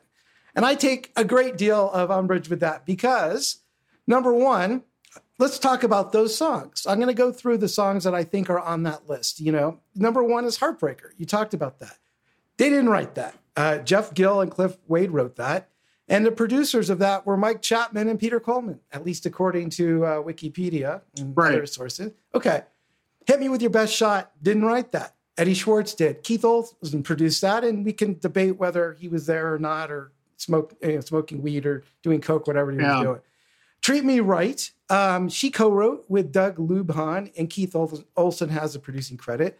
Fire and Ice, she co-wrote with Tom Kelly and and uh, Scott Sheets in, her- in her band, and Neil Giraldo co-produced this with Keith, Keith Olsen. Love of the Battlefield, uh, Mike Chapman and Holly Knight wrote that. Uh, Peter Coleman produced that. Neil Giraldo has co-producing credit. Good, good. Sex is a Weapon, they didn't write that. Billy Steinberg and Tom Kelly did. Mike Chicker, Ciccarelli was a producer. Neil Giraldo was a co-producer. All Fired Up, she co-wrote with Myron in the band and somebody named Kerryn uh, Tolhurst, and the producer was Ken Forsey. Hell is for Children, they wrote with Roger Capps, the bassist, and Keith Olsen was the credited producer there. Um, you Better Run, they didn't write or produce. Promises in the Dark, they co-wrote solely between the two of them. Keith Olsen, Neil Giraldo were the co-producers. Shadows of the Night, they didn't write. We Belong, they didn't write. Invincible, they didn't write. I Need a Lover, John Mellencamp wrote. They didn't write Precious Time. They didn't write Little Too Late. They didn't write Looking for a Stranger. Neil Giraldo um, produced a couple of those, including Promises and Shadows and We Belong. But my point is that I think that's really unfair to all of these people. Um, say all the songs you care he he created. He did bullshit, bullshit. All these other people were part of that creation process. Now he he played a role certainly in producing maybe half of those or writing or producing half of those. But really, as far as the writing of the songs go, you know, he didn't really have much to do with any of the hits. I just want to say, other than uh, Hell's for Children and, and Promises in the Dark. Now, look, um, I, I, I think that he did write and co-write a lot of songs that were on her albums. So if you want to say, well, he did, he did contribute, and in her mind and others' mind, if you look at the total total sum of the tracks, yeah, he wrote a lot of those songs. But a lot of those songs you don't give two shits about, listener. I promise you that. And if you really want to listen to the quality of some of these, they vary quite a bit. I mean, for every Hell is for Children or what you think of that song, or even Promises in the Dark, there's an Evil Genius song, right? Which uh, maybe isn't so great, right? So, um, as a as a writer, as a songwriter, I don't think he really contributed much for the big hits. Is what my point. As a producer, it's a different story. I, I think depending on you know who you believe in in the, the Pat Benatar story about Keith Olsen's presence or capabilities, or Neil Giraldo was really the you know the guy behind the scenes. Um, you know, here's what I'll say. I wasn't first of all I wasn't there, so I have no idea. But I'm sure you know he Neil definitely had a role, played a big role in her sound, did a lot of stuff. It wasn't just sitting around reading comic books in the studio. But I, I do want to say that before Pat Benatar, Keith Olsen produced a lot of you know huge bands, Fleetwood Mac, uh, the biggest Foreigner album, right, Double Vision, um, and, and stuff. And then after Pat Benatar, Keith went on to produce Sammy Hagar, The Scorpions, Rick Springfield, Heart, 38 Special, Joe Walsh, Whitesnake, Santana, Ozzy, Night Ranger, on and on and on and on. Yeah, and the the Whitesnake album he produced is the Whites. It's the it's the 1987 self-titled, which is their blockbuster album. Right. Whatever you think about them, it's like a huge record. Right. And and the other thing I'll say about this, might as well just get this over with, is yeah, whether Neil Giraldo had a had a hand in in uh, Precious Time or Crimes of Passion, it's not like those don't sound very Keith Olsen-y. They do. Yeah. That's the thing that kind of it's like, you know, Keith he also produced uh Journey, I think Departure and Infinity or you know, some of the Journey records, right? And um didn't did he produce the Foreigner records also? I know he did the one in the late a double vision one. The one Yeah, okay, well there you go. Yeah. The second the second Foreigner album. Yeah. That is that is so much like these records. You know, so it's suspect to me that he didn't have any involvement, but whether obviously Neil either the, the record label was caving to Pat Benatar, which it seemed like they rarely did, according to her, or uh, and I kind of like that she went for that. You know, I admire her as a business person and going, he needs co-producer credit. You know, she's standing up for him. She's using her power to to actually go against this huge record company, and I kind of like that. But at the same time, I'm like, I can't think that Keith, Keith Olsen didn't have some involvement because those records sound like other shit he did. Of course. You know, it's like it sounds like it. But, you know, that's her contention. And I kind of like that she went to bat for him, you know. Um, but she didn't go to back then. She didn't say, you know, this band is really a duo. It's really like Robert Plant and Jimmy Page, which made me roll my eyes. Sorry. Yeah, I mean, I don't. She doesn't talk about in the book whether she asked Chrysalis. I doubt by the time she became huge, they would let her change the name. You know, she was under a certain contract, right? She had to produce a certain number of records. It had to be under Pat. You know, she was. They were known as Pat Benatar, even though she tries to make the case that they're really a band. You know, at least, and the band stayed together for a long time. I mean, they stayed together till most. I there were there were a couple members like Capps and St. Clair Sheets that came and went, but Grombacher was there for you know up until the '90s. There's lots of people who are known for being a band, like uh, Tom Petty and the Heartbreakers. Mike Campbell right. was a huge part of that. Wrote a lot of those songs, did a lot of production. Was you know the kind of right hand man of Tom Petty. He didn't run around saying, "Well, I think it should be Tom Petty, Mike Campbell, and the Heartbreakers." yeah, yeah. right so so anyway look i just and and here's what i'm judging this on. Like no doubt that in pat's mind and neil's mind or some combination they he had a lot to do with her success. Her sound great fine again. But what keith olsen went on to do for, as a producer and what you know giraldo if he was such a scary talent he could have been producing other groups and other people. He produced john waite that maybe that one thing and then nothing else really of note. Um, on Rick Springfield, he worked on that with Keith Olsen, by the way, um, and he, um, you know, played guitar and bass. I think on Jessie's uh, Jessie's Girl and um, the Sammy Hagar song. What is that? I've done everything for you. I think. is- Yeah, yeah. is the other one. Yeah. So so anyway, I, I just want to point that out. I'm a little skeptical, and just based on what happened after that, you know, all in all, I, I think that he is a, he's a fine guitarist. Um, he played guitar on all the hits that we talked about. And look, even if he produced all the things and Keith Olsen was, you know, off in the closet, you know, doing whatever he was doing, and Neil Giraldo was at the board doing all this stuff, great. But why not call, you, know, you could also call the, the current tours Benatar Olsen or Benatar Grombacher. Uh, and my take is essentially how many people in the world are making their way to Konocti to see Neil Giraldo? Yeah. The answer is zero. Nobody is. And for 99.9% of the people, they want to hear Pat's voice sing, singing those songs. That's it. They know it. I mean, everybody knows it. Why can't he just stay in the background with all the other people who contributed to her success? Um, you know, and it's not just the musical people, her manager, her, you know, blah, blah, blah, blah. I, I just, I don't know. It just rubs me the wrong way that that this is now kind of a revisionist thing. Well, it was always like Benatar Giraldo all along. It's like, eh, even if it was, you know, that's why can't why can't it, people just appreciate the fact that he contributed to it and she's the name and she's the star and she's the voice. That is, I think, what people know. And look, maybe this is what I'm about to say is is is really not very generous, but like without Neil, Pat would have been a star. Yeah. Maybe not to the same degree or a different path or different songs sounding different ways. But without Pat, Neil Giraldo would have been teaching guitar to the Iron Sheik on Land of a Thousand Dances on the World Wrestling Federation album that Rick Derringer produced. Like, he's a good guitarist. There's a thousand good guitarists. Sorry. There just is. The other thing I want you to mention is, you know, Barb's comment. Oh another... yeah, so we were talking about this. Uh, I was talking about this with my wife because Jeff kept bringing this up, and this was kind of the angle we were going to explore for this episode in a way, um, or at least a big part of it. I'm going to talk about some other stuff too, but um, but yeah, she was like, "Well, Shania Twain didn't go on tour as Twain Mutt, yeah, you know, for Mutt Lange, even though those songs are Mutt Lange songs." Like they sound like Def Leppard countrified. They yeah. sound exactly like Hysteria.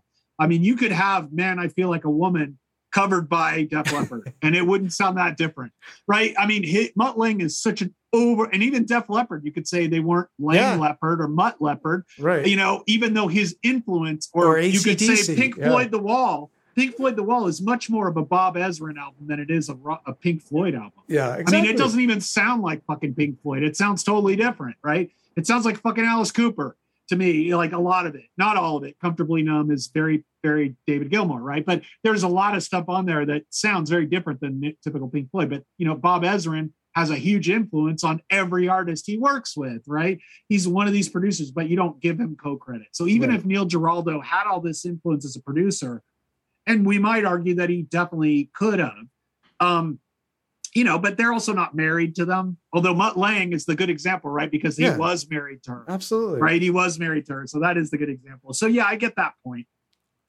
Yeah. And and look, I I think that they they're running around trying to stump for his legacy credibility. I'm not buying it. And mostly I don't think most people care. Or nobody will nobody cares really, and nobody will care. This is their thing. And it's just, I don't know, it just kind of rubbed me the wrong way. That's something all artists do as they get older. It's like, okay, I'm done doing new music or contributing new music. So it's time to write the book. It's time to seal the legacy. Right? Yeah. And that's just what every human being, I mean, Bill Clinton's tried to do that for decades to get over his stupid mistakes in the 90s, right? Yeah. He's tried to paint as himself as this great guy. And and it's like it, you know, they presidents Nixon was doing that. He was on the talk show circuit in the in the 80s trying to get rid of the legacy of Watergate and make himself a foreign policy genius, right? Because of China and SALT II and all that. So all these people do that's a human thing that people do. So that's what they're doing. Yeah. You know, they're trying to cement sure. the legacy. I agree. I think just in the final analysis, like absolutely he was a big contributor to her success, but so were all the other people I mentioned. Um, and you know, he could say, "Well, I wrote mo- even maybe technically he wrote or they co-wrote most of their songs." Yeah, but you know, I think the record company was basically like, you know, hey, do we have Holly Knight writing us some hits on this album? We're good then. Whatever else you want to put on there, yeah, you know, kind kind of thing. Um, so anyway, that's the idea with, with this. I I just it just rubs me the wrong way. Pat's the star. It's Pat's talent. It's her voice. it's those songs that I admire.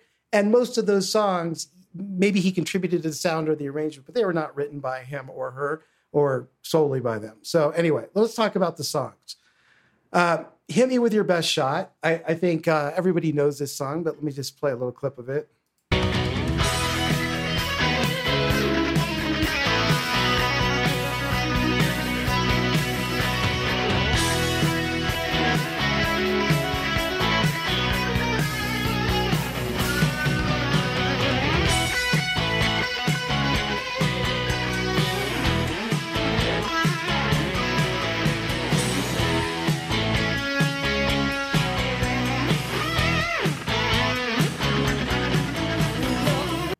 So you know, I was just ripping Neil a new one for a while, but there's an example of his guitar playing, and it's great. It makes the it's song. fucking awesome Yeah. solo. I love that. Absolutely love that solo. Yeah, so there you go. Um, of course, they didn't write this song. A guy named Eddie Schwartz did, and let me play a clip of um, him talking about uh, the song and some of the lyrics. I, I do. Some of the lyrics are a little, you know, cringeworthy and funny in retrospect, but you know, amusing for what it is. You're a real tough cookie with a long history of breaking little hearts like the one in me. Before I put another notch in my lipstick case, you better make sure to put me in my place. Uh, okay. They must have changed the lyrics because I can't imagine Rick Derringer singing those lyrics. Yeah, they Um, did. yeah. Eddie talks Yeah. about that. So here, Oh, here's, okay. here's Eddie Schwartz. So I remember after maybe my second or third time, you know, punching pillows and, and yelling about all the problems I was having, um, I stepped out after the therapy session onto uh, the porch. It was a, it was done in a house, uh, and I was standing on the porch, and I just had this epiphany: hit me with your best shot. Just kind of came out of nowhere, and I remember getting very excited. I thought, wow, that there's something there. Now, uh, Eddie's talking about how the, the genesis of this song came from a therapy session or series of sessions he had where, um, you know, during a difficult time in his life. And one of the things was like hitting pillows and screaming and things like that. And that was sort of the inspiration uh, for this song. He goes on to, to talk about, uh, you know, Pat and, and Neil uh, getting a hold of it. The only thing that's changed over the years is when Pat Benatar recorded it, she she switched. So it was written from a male perspective. The lipstick case line had to be flipped uh, for it to work for a for a female singer. So Pat did a great job, and of course, yeah, Pat and Neil and everybody involved in the Benatar version did an amazing job of it, and took it from that and it, and completed its transition from being this little folk idea to being uh, a full out rock anthem. There you go. He even gives uh, Neil some credit there. Um, anyway, it's a great song. It's obviously one of the big hits, but one that they did not write. Um, okay, Love is a Battlefield. I'm going to talk about this a little bit here. So, uh, if you don't know the song or haven't heard it in a while, let me give you a little taste of it. We are young,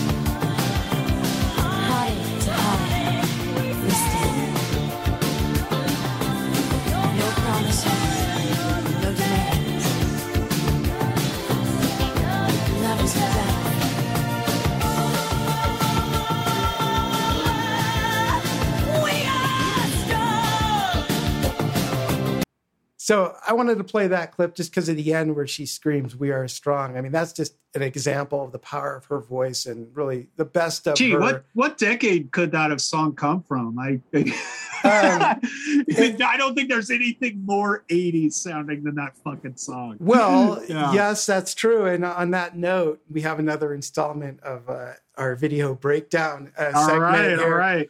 Back by popular demand after the Billy Joel episode. Um, and by popular demand, no one's actually demanding it, but Yeah. we, we, we just have to do this. All right. So if you are not familiar with the Love is a Battlefield uh, 1980 special video here, this is where you pause and go and watch the video. Of course, we'll put it in the show notes also on our Instagram site.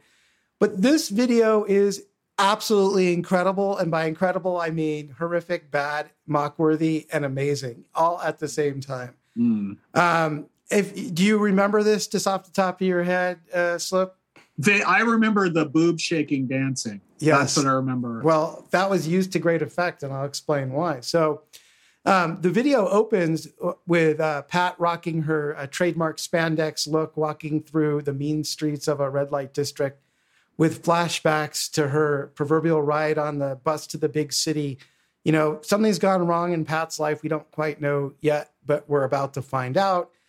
You know, a 30 ish year old Pat is playing a teenage girl in this video who's leaving home due to a conflict with dad. And, and we even get uh, the dad character screaming at her, You leave this house now, you can just forget about coming back. You know, and Pat basically uh, gives him the finger bids farewell to mom and pops and little brothers and, and heads to the to the big city. We go back to her looking dejected, walking through various seedy cityscapes, being eyeballed by various creeps, interspersed with dad looking morose as he sleepwalk through life. You know, his little girl's gone, having run off to the big city, doing God knows what. Though, you know, he probably knows what she's going to wind up doing. I think Madonna must have seen this uh, for Papa, Papa Don't, Don't Preach. Preach. It's sure. very influenced by this with the Danny Aiello performance. It's exactly, yeah. exactly. I was going to mention that too. Um, Pat eventually here in the video makes her way to work, which appears to be some sort of brothel, complete with an ethnic looking pimp with gold teeth, uh, leering at the camera. So Pat is in the in the brothel, rocking back and forth, displaying the early '80s goods, uh, as it were, with some dude shoulder taps her for action. I guess at this point in time in our in our uh, cultural history uh, here, a real brothel and its implication was a little too hardcore for MTV.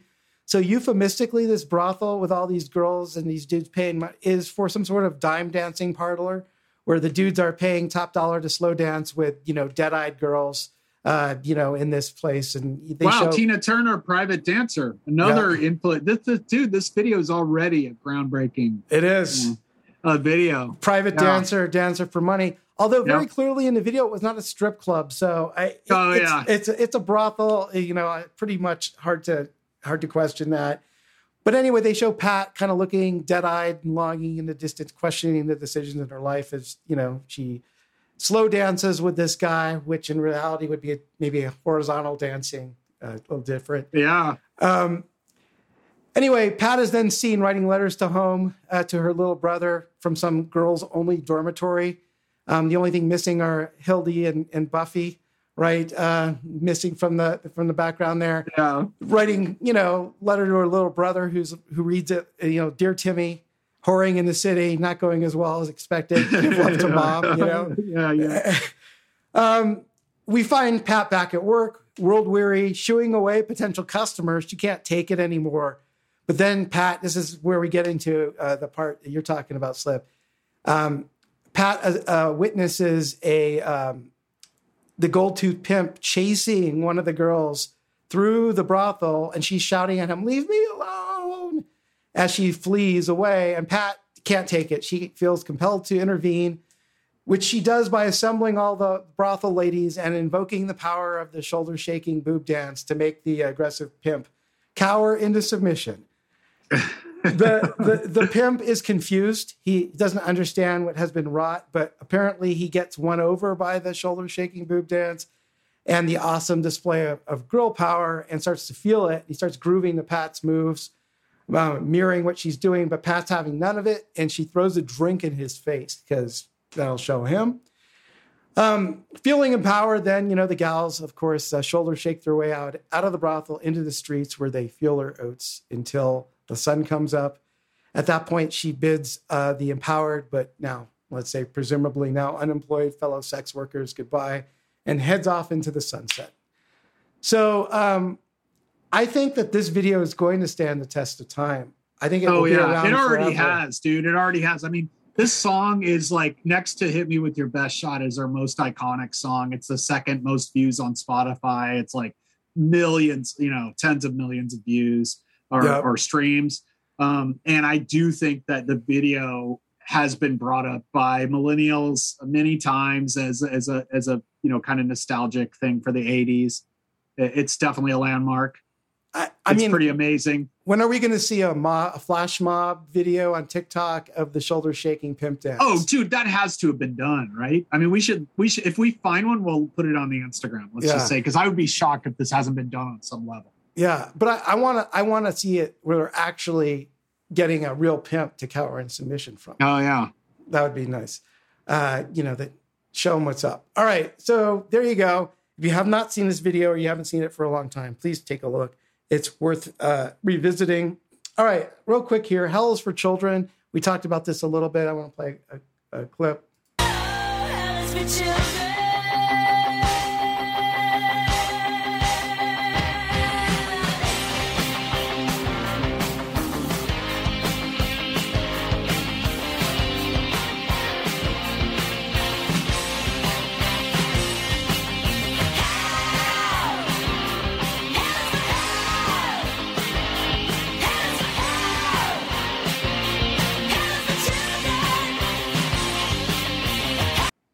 Again, great example of her her rock voice and Yeah, powerful it. singing.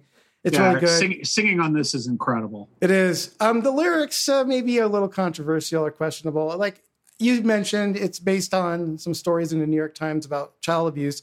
Obviously, not a topic for any kind of mocking, but more of that um, all this righteous rock anger and these after school special lyrics are just a little much for me. Um, I see what they're trying to do here. It's a great song. I mean, very catchy, still one of the most played hits. But the lyrics sometimes just make me cringe a little bit, I gotta say. Um, Shadows of the Night. I ha- you mentioned this earlier. I love this song. Here's a quick. It's so catchy. This song is so an ear, such an earworm.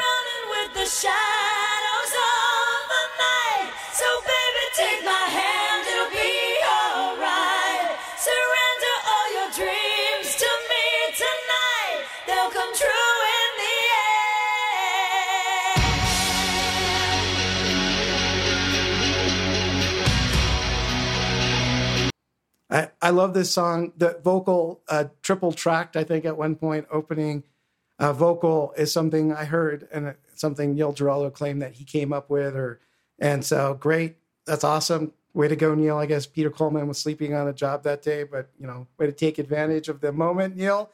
way to go.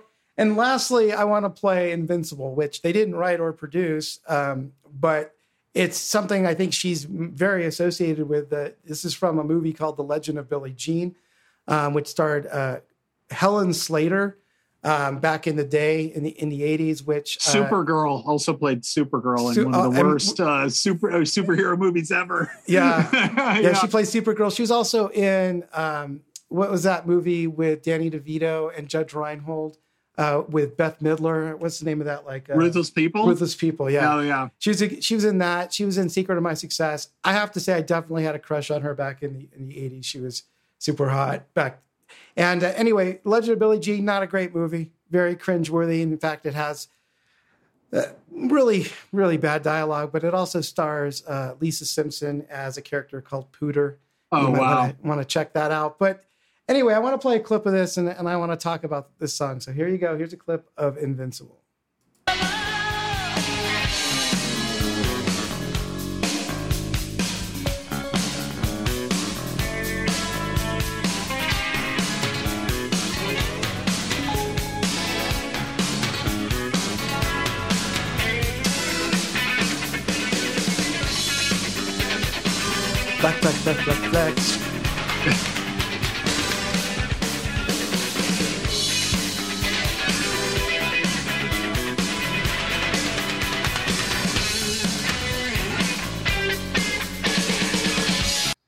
Right, so why did I play that particular part? I played that because they 100% ripped off Duran Duran, The Reflex. Go listen to The Reflex. It's that song. Again, I, this is not uh, anything that has to do with uh, Giraldo or Pat. They didn't write it or produce it, but Mike Chapman, who was the credited producer, owes Ian Little, Alex Sadkin, and Nick Rhodes and the rest of Duran Duran a producing credit because they Also, Nile Rodgers, who did the kind of remix that made the song a huge hit, where he's Yeah. like re re re re Yeah, reflex. Yeah. Nile Rodgers. So there you go. I mean, that's just shameless. I still like the song, but they just completely ripped that off. Anyway, overall, I'm on the greatest hits. I'm modestly long. I, I mean, I think Pat and these songs will be part of the 80s canon forever. Um, and so, to the degree that 80s music uh, music comes in and out of vogue, the track and the value of all this stuff, the tracks will go up and down accordingly. Um, I don't think there's ever going to be a future generation who becomes suddenly in love with the deep track cuts or the undiscovered evil genius of Giraldo or anything like that. So, you know, there you go. I I think um, modestly long. I Pat is an was, still is, you know, an incredible talent, incredible voice. And I think the hits will uh, continue on forever. And I'll listen to them. I, I enjoy them all, as I've said. So there you go. Handing over to you. All right. So, yeah, again, you started out talking about Pat's voice. I kind of said some things about that already. Uh, I don't. I'm not an expert on vocals and vocal tone and all this and what makes, uh, um, you know, a great singer. But I liken Pat a lot to Freddie Mercury because Freddie Mercury is kind of the singer people go to as the greatest rock singer ever. He, I don't know if he is. He's one of them, but Sure. he's got that same kind of tone where he has a wonderful vocal tone, but he also can rock. You know, he's a great rock singer, just one of the best ever. And I kind of like put her in that same class. Um, and I think this goes beyond gender. I think she just is her. I, and I feel like what I'm going to say about Pat Benatar is I feel like her potential was never really met. Um, you know, she has moments where it was met, but I feel like she kind of went. My my kind of uh, overview of Pat Benatar is going to be that she went into pop too soon and didn't kind of push the rock uh, as much as could have been pushed. Um, you know, uh, and that's kind of going to be my overall opinion. But I think, along with Ann Wilson, she's one of the best female rock singers. I think she's definitely better than you. You're, you know, you've got Barbra Streisand, incredible voice. That's another vocal tone that's amazing. But you know, if she sings a rock song, it's embarrassing, Yeah, right? I mean, sure. and and same with like these people like Celine Dion and and Mariah Carey, where it's all fireworks, but there's no edge to it. Yeah. You know, it's just it's it's empty to me. And Pat has a lot of, I guess, soul, but she's got that edge to her voice, that rocking edge where she can scream with the best of them. Especially you hear that on Hell is for Children. She's just going off, and it's it really works as a rock singer. And I think she's just one of the best of all time.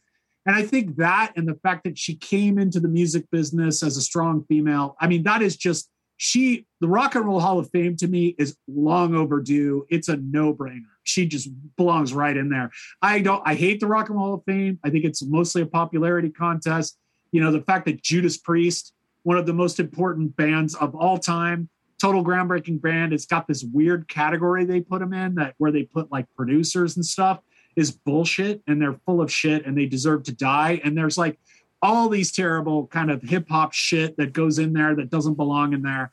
Um, it, you know, it's a it's a farce. But Pat, if you're gonna put someone in there, Pat Benatar belongs right in there, no doubt.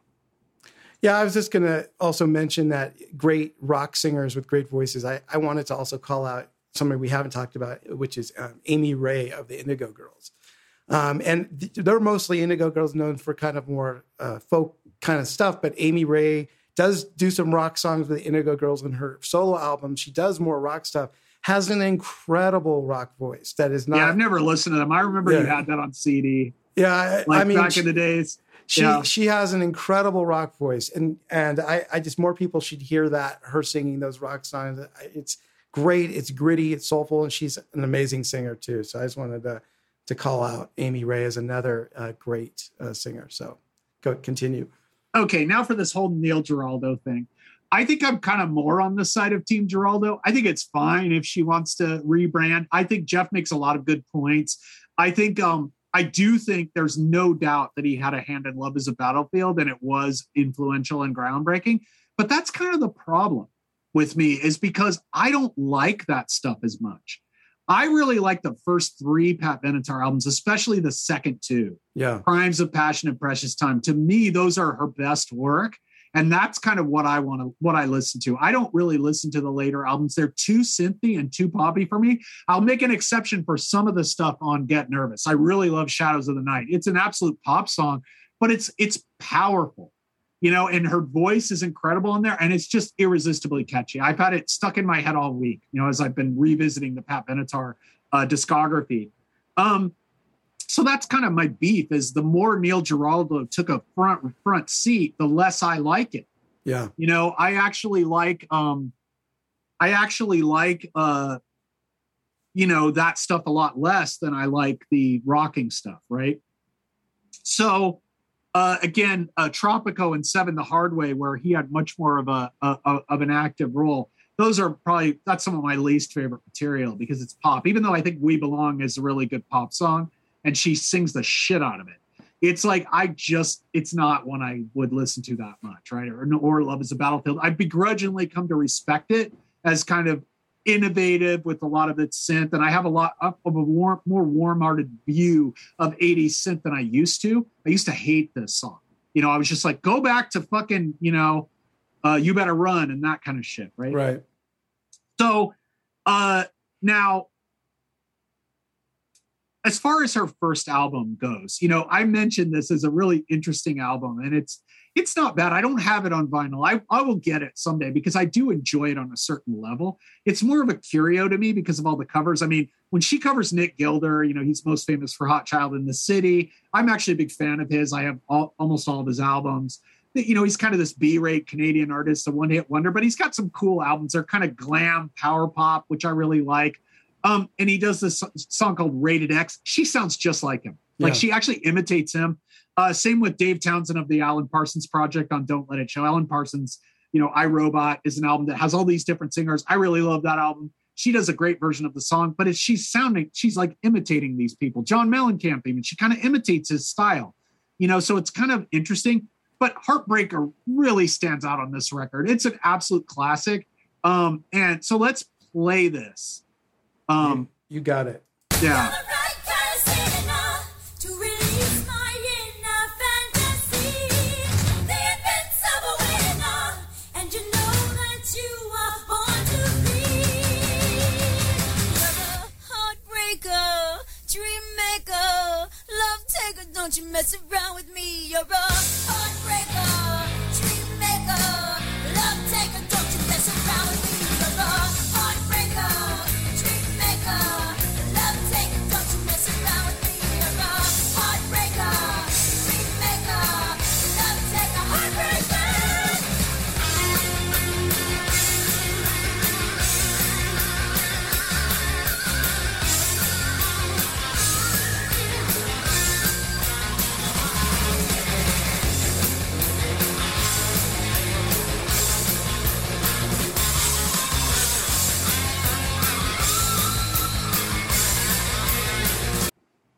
Okay. Great, great song. Yeah.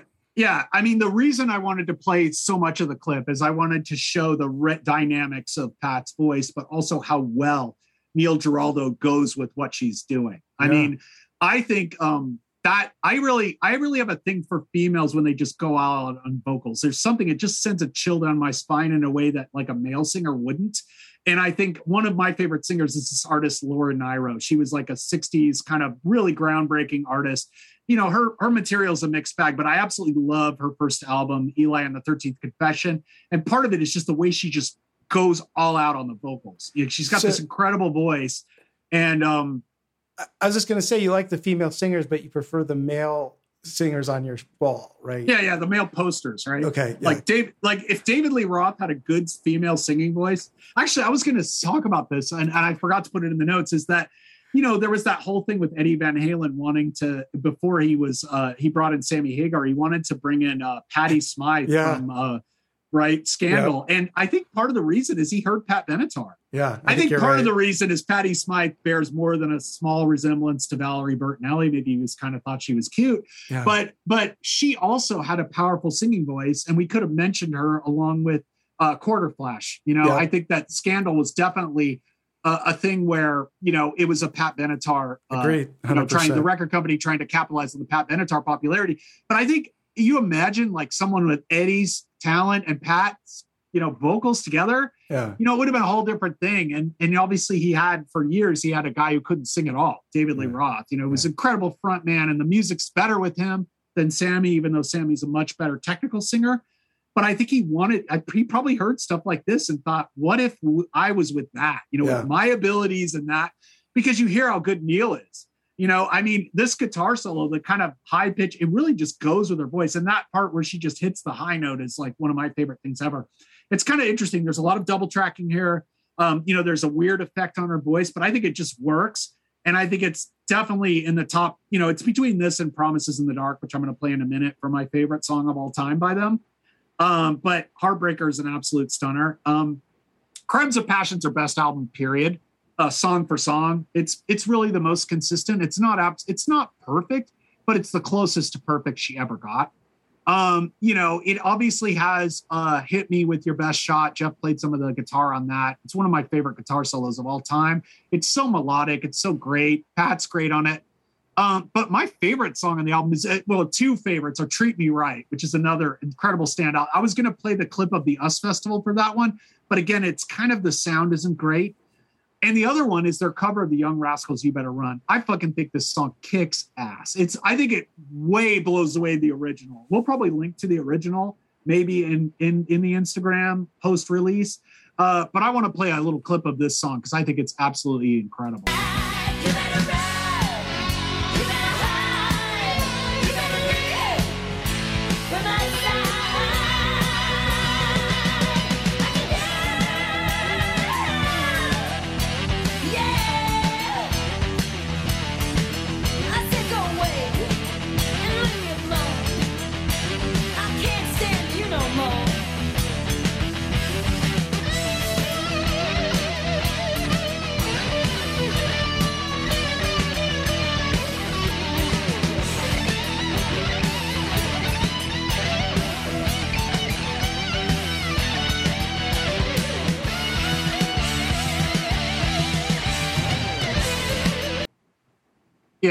That just kicks ass. I mean, I love the high pitched scream. That's Yeah. like one of my favorite things ever. And I love when she says, Yeah, you know, after that. And the video for this is great. She's just really charismatic and looks cool in it. She's got her, you know, power pop kind of vertical striped shirt, very early 80s with her full Pat Benatar do, you know, and just it's just a, one of the it might be in the top 10 cover songs of all time for me. Uh, I think it just just crushes the original Yeah. she um you know and it's a great album. I think uh you know again it, there's a couple songs like little paradise and i'm gonna fo- i'm gonna follow you is a bad that was also had a video. Uh i you know they're solid but they don't really stand out. Out of touch is another standout for me. Um i love the cover of wuthering heights on here too. It's really good version. She just nails it. Um but again it's not like a masterpiece and I feel like she never really made her masterpiece, but this is probably as close as she would come. Precious Time, the follow up, is also really good. It follows the same formula as the album. There are a couple of cover versions. They, they kind of try to reproduce the magic of uh, You Better Run by covering the, um, what is that band? Paul Revere and the Raiders, Just Like Me. That's also Yep. pretty good. Uh, of course, this album, you know, has Fire and Ice, which is a fantastic song. It was the big hit from the album. Um, and it's got this title track precious time which i love but it really does suffer from pretenders copyitis. I mean it's it's such a clone. The guitar playing is just like james honeyman scott but i think that's why i like it because i just love james honeyman scott's playing but it's very derivative right? And um oh god there's a you know i i actually don't think evil genius is as terrible as you do. I really like pat singing on it for one. You know she goes that she goes what you gonna do evil genius you know, she goes super high on it i kind of like even though it's kind of goofy and funny and the lyrics are hilarious right Yeah. um but i think um the one song on here that it really really sucks is called it's a tough life and it's like fake reggae and that's a that's a Giraldo composition. I do Mhm. not like that song at all. I mean, there's a couple of moments on it that are okay. I mean, the musicianship is good, but that's kind of the clunker. I will say this is the third time that we are covering an artist that does a cover of Helter Skelter. I always talk. So we did U2, right? They Yeah. do Helter Skelter. We did Motley Crue. They do Helter Skelter. yeah. And there's a cover of Helter Skelter on uh, Precious Time. I will say it's by far the best of the three, but it's because it's very faithful to the original. Yeah. And again, I feel like this is garbage that doesn't need to be on the album. I would have much rather had a, a third party songwriter throw in another song or another Giraldo Benatar composition uh, than having Helter Skelter. So that kind of drags the album down a little under the previous one. But this album does have a Benatar Giraldo absolute masterpiece written by them, the best song they ever wrote together. Other maybe Hell is for Children is the only other contender. Uh, this is my favorite song, probably by Pat Benatar. Um, I feel like her vocals and his playing and the band's playing, it's kind of like a Bruce Springsteen epic in a way. It's very dramatic, uh, very dynamic. You know, it's got a lot of parts to it. Uh, I'm talking about Promises in the Dark. This is such an awesome song. Let's play a big clip of that.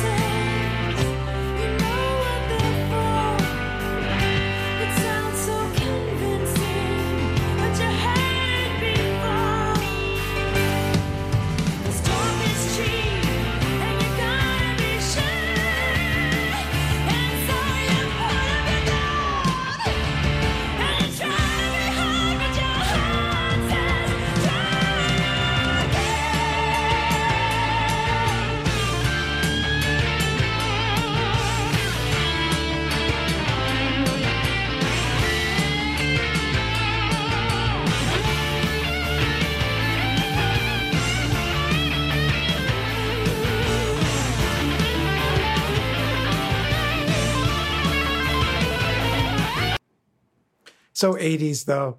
It's it's 80s, but in the best way possible. Yeah, I mean, it's I like, like it too, For but- one thing, her you get the sense of her vocal range there. You get the kind of different ways she sings in the you know the softer part, and there's even other parts of the song because it, it's probably our more one of her more complicated songs, along with "Hell Is for Children," which I also think is another song that has these you know it's got a very calm bridge and it builds up to a crescendo on the chorus, and there's a lot of dynamics, and you also hear that incredibly melodic and memorable memorable guitar part uh, the way they work together. See, that's why I'm so long on Giraldo. Is I really think the way they work together is flawless when they hit their marks. You know, Yeah. like when they do it what right. Um, there's a, there's misses on these albums. Like I mentioned, it's a tough life, and and you know you could argue Evil Genius, but there's these other there's these tracks where it doesn't work out so well. But when it works, it's a it's as good as anything out there. Like and and this song is probably my favorite, and I just love uh, the drama and dynamics of the song. Um, it's great. So after Precious Time, we have Get Nervous, and there's a huge paradigm shift here to a more pop oriented uh, production. You know, it's it kind of reminds me of uh missing persons where they transitioned from you know we talked about in our missing persons in berlin episode where they went from spring session m to the uh, rhyme and reason this is a much more uh successful transition to pop music and it's not as overloaded with 80s production as would come but it's definitely a shift and i definitely think it's maybe a shift in the wrong direction. But what works on here really works. And obviously Sh- jeff played shadows of the night. It's a fantastic song. I also like the other singles on the album uh, looking for a stranger too little too late. They're really catchy songs. Again they're firmly pop songs um, and then anxiety which is kind of a new wave song which i, I think anxiety get nervous so it was a was a failed kind of a failed fourth single but it's catchy. Um, but I want to play an overlooked album track I really like, a really hard rock uh, track that I think let, kind of pointed to where Pat could go uh, in the direction I wish she would have gone in, which is again more big 80s, 80s itis, what I call 80s itis, uh, where they want to use all the new toys. Uh, it's that big 80s production, but it, it's hard rock song, and it's called The Victim. And I want to play that.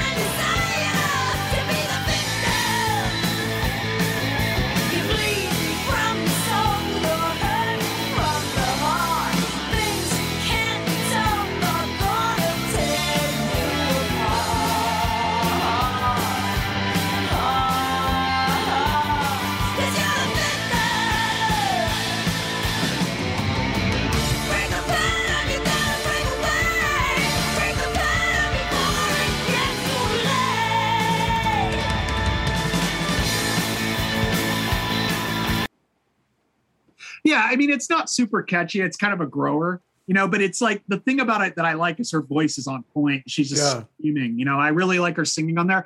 Again it's definitely an album track. It's not something that's going to be a hit. It's not super memorable but um you know and, and this album suffers from that a lot. I think that a lot of the songs are kind of samey or unmemorable but i like that one just because of her performance. And i think it's also still rocking even though it's very 80s um very synthy.